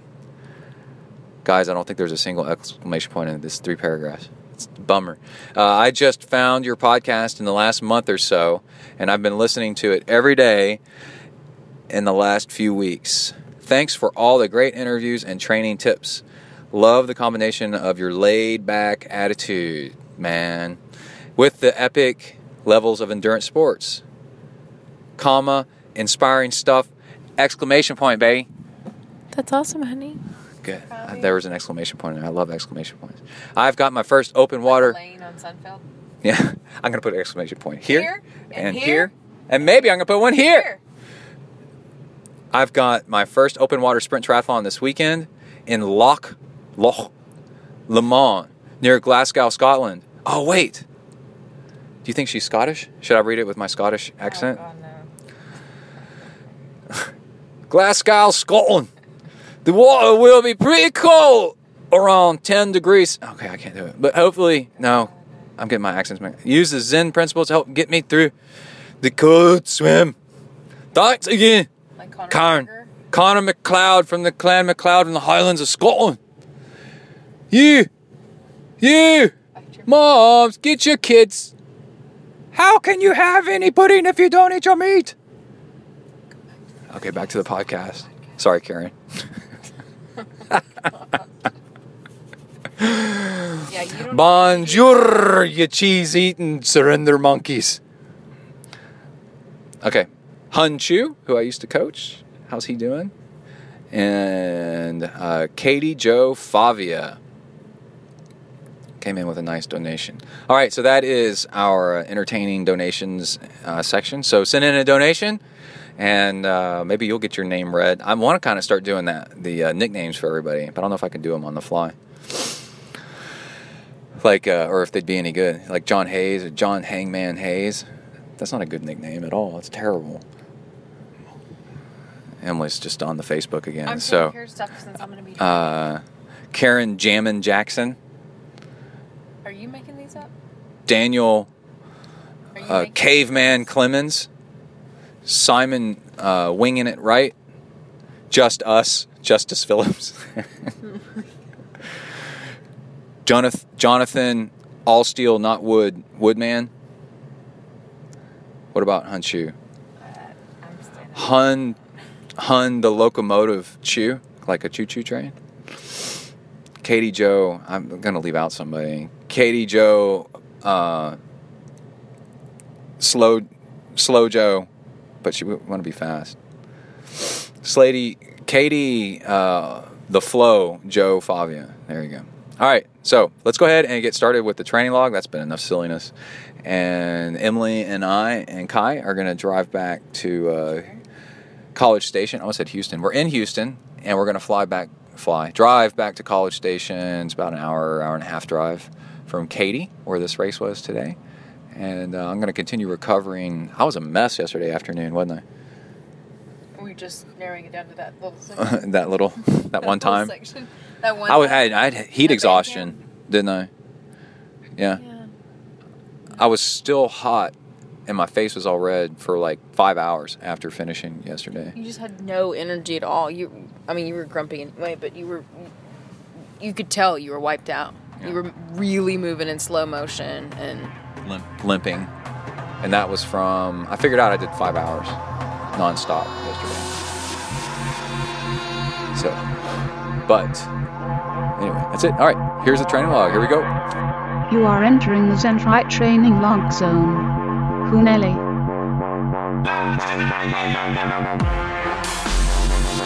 Hi, everybody. My name's Brett. I'm a triathlete. I decided it's time I got some friends more suited to my status. But Joe, we- we've been friends for years. Hey, we all make mistakes. Come on, dudes, let's go exercise! Exercise! Yeah! I'm gonna do sit-ups till I poop myself! All right, I'm running. I got Kai with me. He's on my bike. It's starting to sprinkle a little bit. We're gonna go ahead and record before it really starts raining. What'd you say? I said, "What's up?" Make that make that wheel sing. Spin it backwards. Yeah. All right. So Kai's riding with me. We're on the Ultra Baby course, actually. And Kai's got uh, some clipless shoes that he's been trying out over the past couple days. What do you think? Uh, they're cool. They're my new ones. And oh, it's really starting to rain. I better get off the mic, or else it's going to ruin my phone.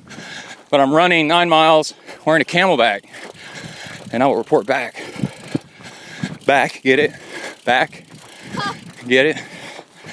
That's an Andrew Dice Clay one. Now it's working. Seems to be working pretty good. And the Starkey diluting your fuel in the aero bottle seems to be working miraculously. It's like really good. Hey, let's go down here. All right, I'll be back in a bit. Bye. Hello. All right. Getting into the car after a swim Monday morning. And uh, man, I gotta say, I was halfway into my run yesterday, my brick run, uh, after that bike. And I was like, oh yeah, usually I, uh, I don't feel good right now. I feel great. I forgot uh, what it was like to uh, be struggling for energy and, and all that, sort of.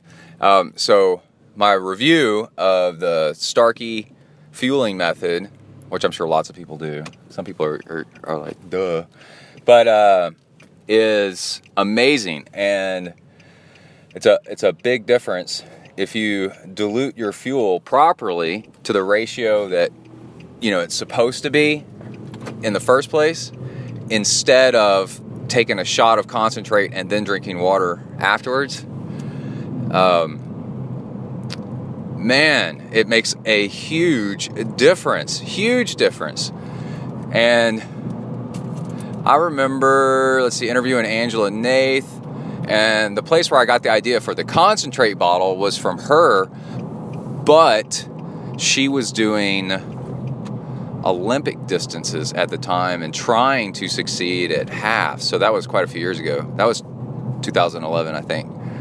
Uh, Kima, I interviewed her there, and um, then a couple years later, a few years later, when she won Chattanooga, I was talking to her and or her husband, um, Paul Duncan, and they said um, do like your fuel bottle per hour, one bottle per hour. That is not concentrate. That is one bottle per hour and carry it on your bike. And the uh, aerodynamic penalty is practically nothing um, anyway. It's not that much. And then your bottles are diluted a whole lot more. So your fuel doesn't make you, uh, there's no chance your fuel can make you sick and so you can see the progression and growth in uh, in success and mindset there.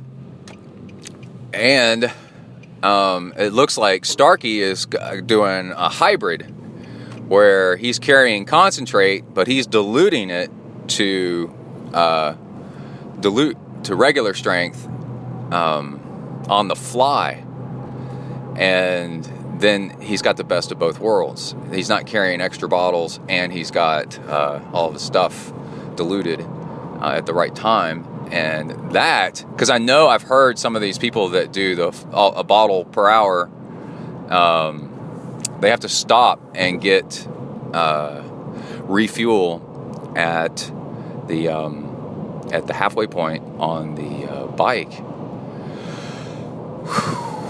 a special needs bag. That's what it's called.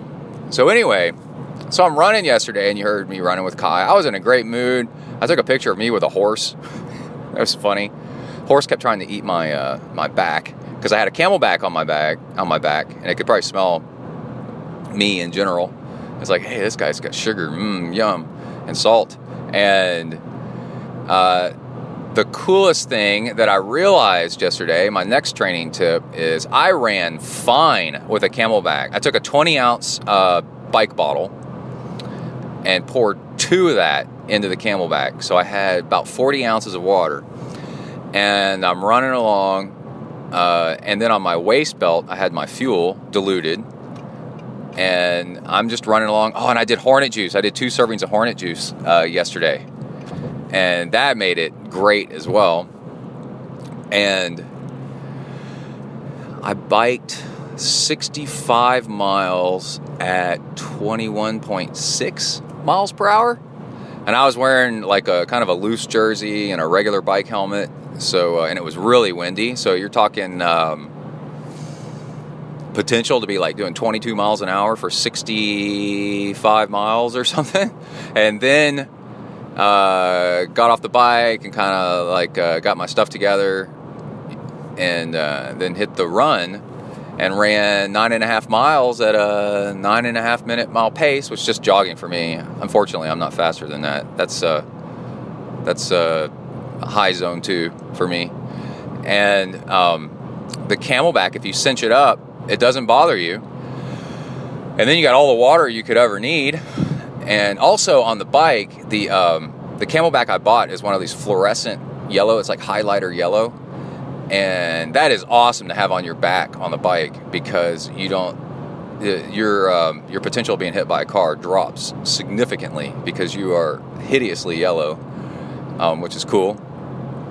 And then you can take that on every ride, and it's got little pockets too. You could carry extra stuff. You could have like emergency gel or something like that in there if you wanted always. And then, uh, in fact, that'd be pretty smart. Put an emergency gel in there. And the um, the other thing that hit me was like, duh, I could have been putting ice water in that CamelBak. Uh, and I've done that before, running with ice water in the summer, and it cools you from the inside out. And that is uh, brilliant. And you may say, um, hey, but the hose, you're gonna have to get one of those insulated hoses, or else the uh, ice water is going to um, turn warm in the hose. You know, while it's over your shoulder in the sun, and that's both. Uh, that is correct. An insulated hose would be smart, but also um, if you blow back into the uh, CamelBak hose, it'll force, uh, it'll clear the hose just down to air, and then um, the water that's in the hose will be back into where all the ice is, and that will cool off the um, the uh, water again. So the next gulp of water you take is ice water. It takes a little bit of extra effort to blow that water back in. Um, I've never done the insulated thing, so I don't know how worth it that is. And uh, so, but anyway, I I was kicking ass, and I was like, yay! And I've got that foot injury, the plantar fasciitis, and it started hurting about six, seven miles in.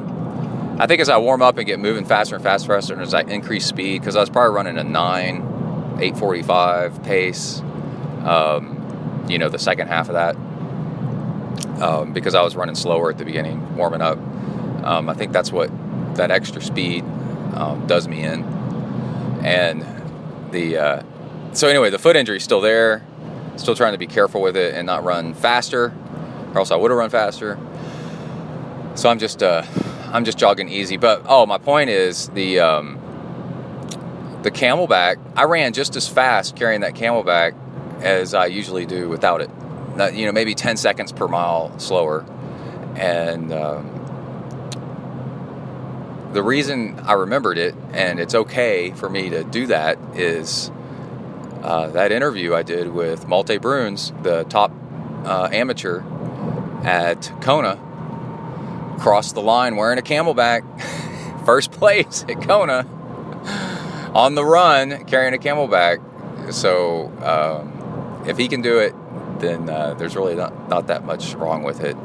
And I was also telling Kai the one time I've tried the 100 mile trail run uh, twice.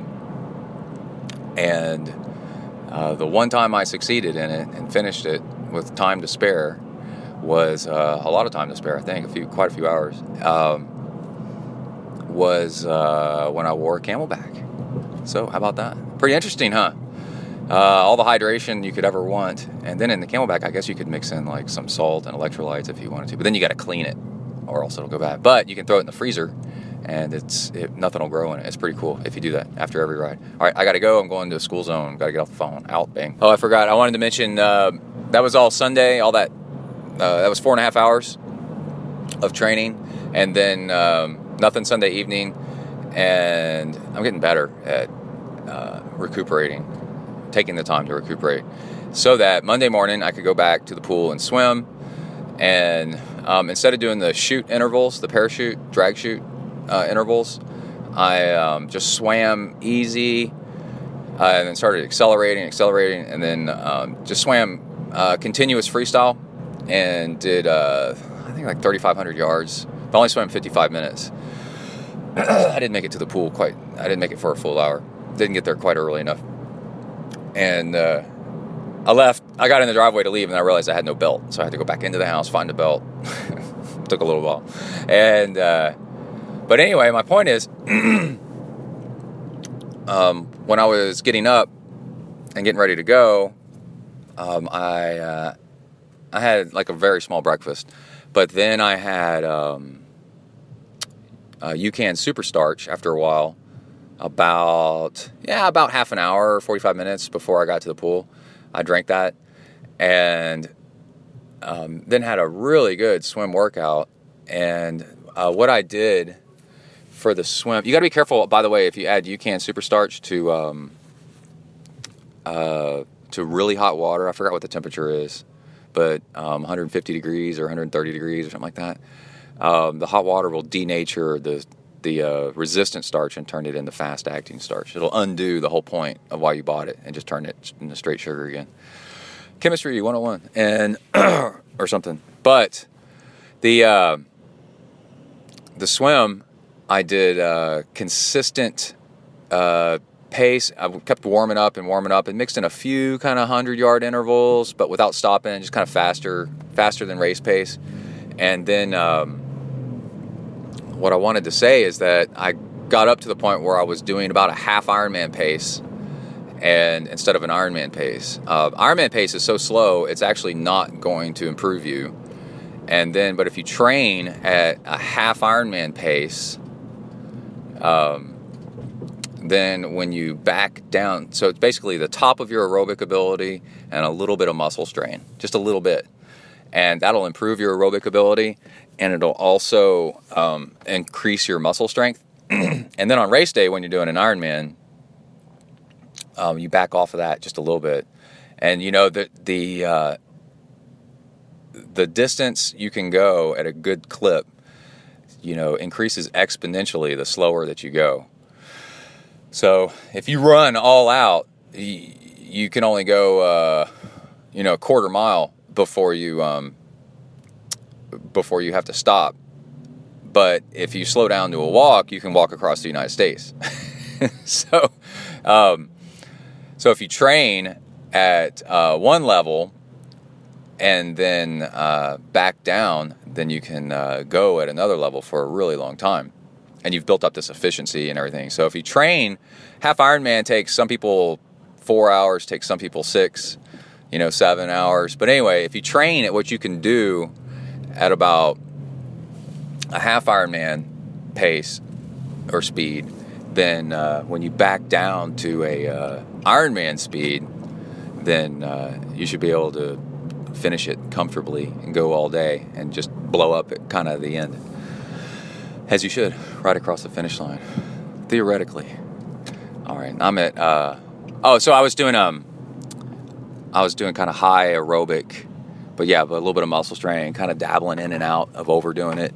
Uh, you know, kind of, you know, going over the fence just a little bit and back across the fence, over the fence and then back on this side of the fence, over the fence and then back on this side of the fence, and doing that for almost an hour, and minus the 15, 20 minutes it took me to get up to speed in the first place.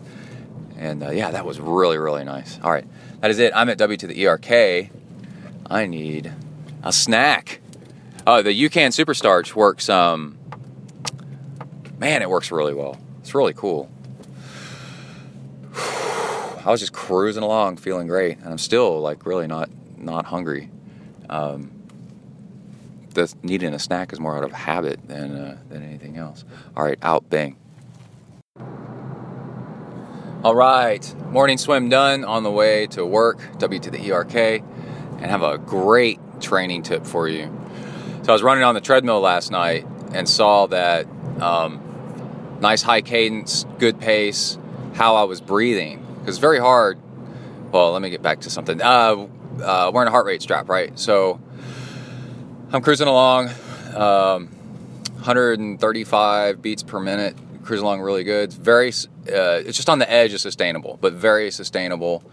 And um, as long as I keep fueling, then I can just keep doing that. Uh, it seemed like forever, and it's it's fast, and uh, it has to do with a nice high turnover and um, and not letting the heart rate climb out of control. So keeping the heart rate at MAF, which is 180 minus your age, or just a just a tiny bit. That's that's the breaking point. So you keep it just a little bit under that. So uh, I was watching how I was breathing when I was doing that, and basically I was on the out breath I was uh, pursing my lips to about the size of a ballpoint pen, and um, so that's really a useful thing to know. So, right, so that's uh, that was my breathing level. That's the effect it had on my body. So when I swam this morning, and I'm not wearing a heart rate strap, I'm just swimming by feel. I did the exact thing, exact same thing. I swam at a medium to high cadence, but only to the point of where I had to breathe out, uh, not huffing for air, but just breathing out, like uh, pursing my lips about to the size of a ballpoint pen could fit through uh, on the out breath. And um, I ended up swimming uh, 4,075 yards in an hour, and my arms never really got that tired. Um, so that's almost an Ironman swim in an hour and it was uh, sustainable, actually.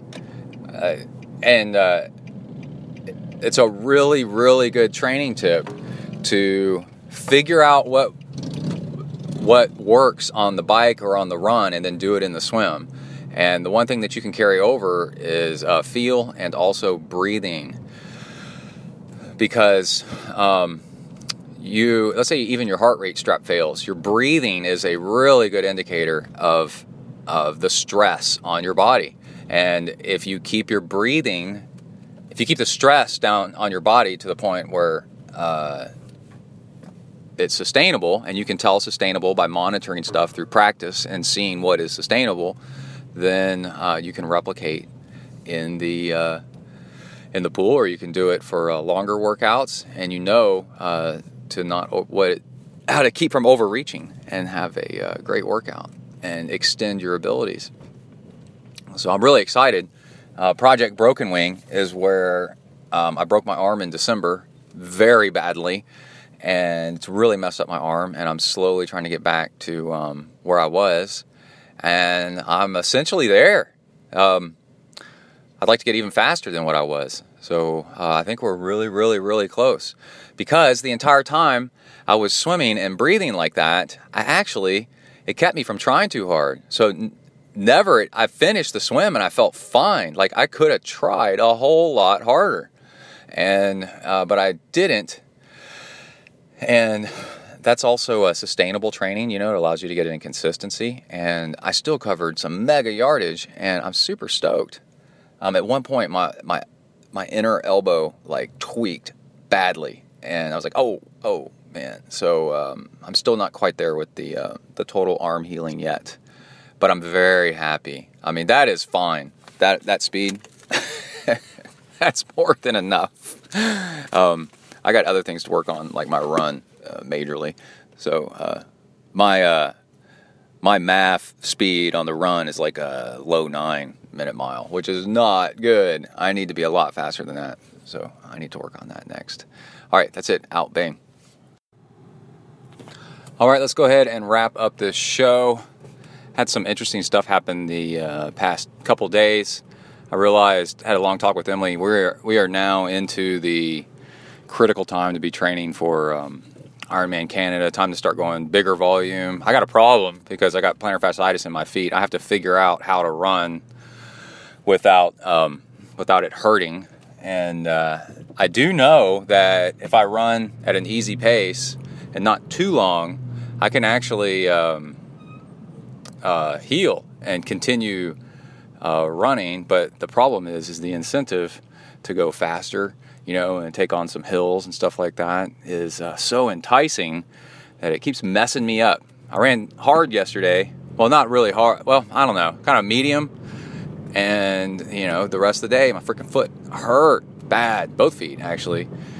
And I ran this morning and was um, feel fine, you know. So like, golly, you know, cut it out, Brett. If I just kind of keep it, you know, at a nice pace, then uh, I should be able to uh, wing it and uh, keep growing volume without hurting myself, and just have faith that the um, the speed will pick up as I gradually, um, I guess, lose a little bit of weight and get more efficient and all that good stuff. Um, on that note, running and biking with the CamelBak. Oh my gosh, this is such.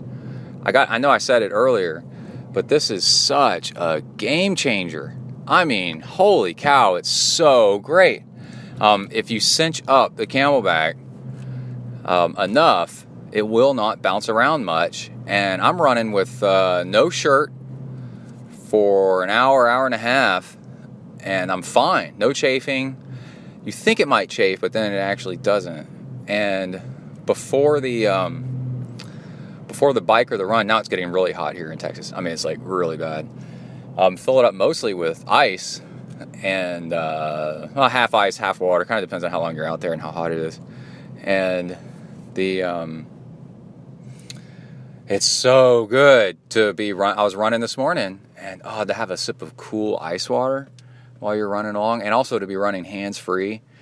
Uh, so you got better form, and oh man, it's great. And I got one, like I've said, that's um, Dayglow yellow. It's fluorescent yellow. So I know um, on the bike and on the run, uh, cars can see me a whole lot better. So yesterday, speaking of the bike, Kai had bike practice for an hour. So I brought my bike and I went off on my own uh, loop uh, for an hour and um, rode while Kai and his team they go riding with the coaches and do their own loop uh, for about an hour, hour plus.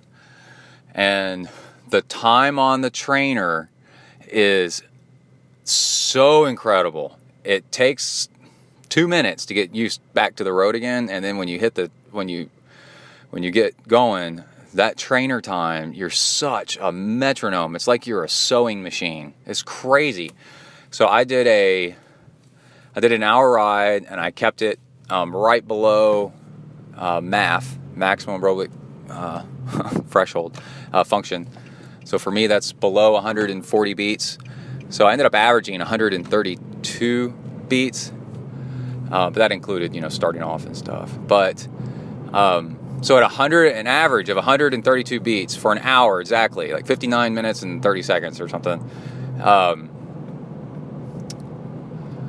at 500 feet of elevation gain, so it wasn't flat; it was rolling. Um, some good little little hills and stuff in there. A little bit of crosswind and a little bit of headwind on the way back. Um, I averaged 23.1 miles an hour, and I had a cadence of 87. Av- average cadence of 87. So that includes coasting down some hills. I had two stop signs. I had to uh, stop and touch the ground and then keep going again, kind of roll through real slowly. and you know that's all included. So that high speed was from high watts, but that high watts comes from high cadence. So if you pra- I've always told people this: if you practice high cadence, then it becomes easier to do.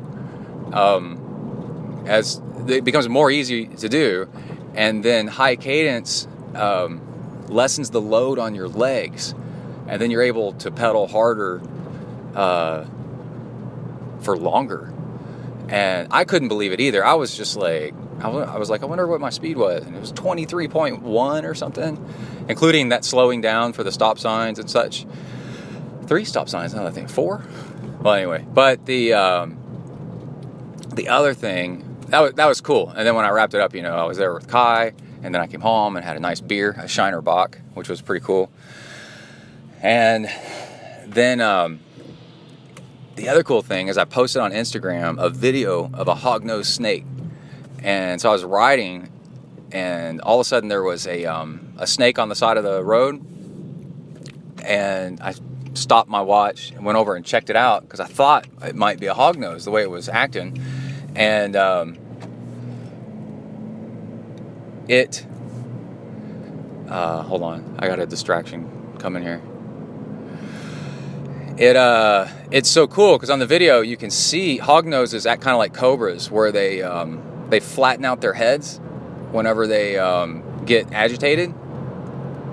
And I caught it on video. As I got near it, it started flattening out its head. And I'm trying to hold my bike because uh, and trying to use my keep my bike between it and me, you know, because it's still a snake, even though it's uh, even though it's harmless. And uh, hold on a second, I'm gonna pause. Golly, I had this uh, person like driving up behind me and acting all crazy, so it's really distracting. You can't drive like that. Anyway, the um, the uh, hognose snake is really cool because first you can tell it's a hognose because its nose turns up at the front just a little bit. It has kind of a flat nose. It's really weird. And then um, the other thing it does is when you um, when you get in its face some, first it'll spread its neck out like a cobra, um, and then it'll uh, the next step well is it'll flip over on its back and curl up its tail like it's dead. It'll play dead and lay there and expose its belly. And um, it's hard to see on the Instagram video because Instagram cuts off a video. But right after that, it started really twisting over on its side. It was about to um, turn over on its back, and uh, it was curling up its tail. And um, then I, I didn't want to mess with it too bad. You know, I'm not there to to torture animals or anything like that. I just wanted to get a video of it so I could show Kai and Emily. And the um, then a farmer on a tractor pulls up and he was about to run over it on purpose. He started veering at it with the tractor, and he thought he was helping me. You know, like let's kill this snake because some people are like that. They want to just kill snakes, especially um, uh, poisonous ones. And I got between him and the snake, and I said, "No, no, no, it's cool." I had to yell because you know the tractor is a diesel tractor, and uh, and he rolled down his window, and I said, "It's just a hog nose. It's cool." And he goes, "Oh, it's a hog nose. Okay, cool." And I wouldn't kill a poisonous snake either. That's out in the wild, you know, like minding its own business, and um, it's part of the the uh, what do you call it, the chain of life or whatever that movie is, uh, the circle of life. You know, if it's not bothering you, you don't bother it. And I'm out I'm out there in its territory. But anyway, uh, I thought I'd share that. The um, so great ride, things are coming together. Um, Ironman Canada is the next big race. Uh, we've got some kids triathlons coming up that I'm going to go do. I'm going to continue with the uh, with the training with the uh, CamelBak and update y'all with how well that works and if I keep recommending it and also um, yeah how to manage foot issues and and see if it's possible to keep training and uh, fix things. And we'll see. All right that's it. Everybody stay safe out there. Work the uphills cruise the downhills and keep the rubber side down. Out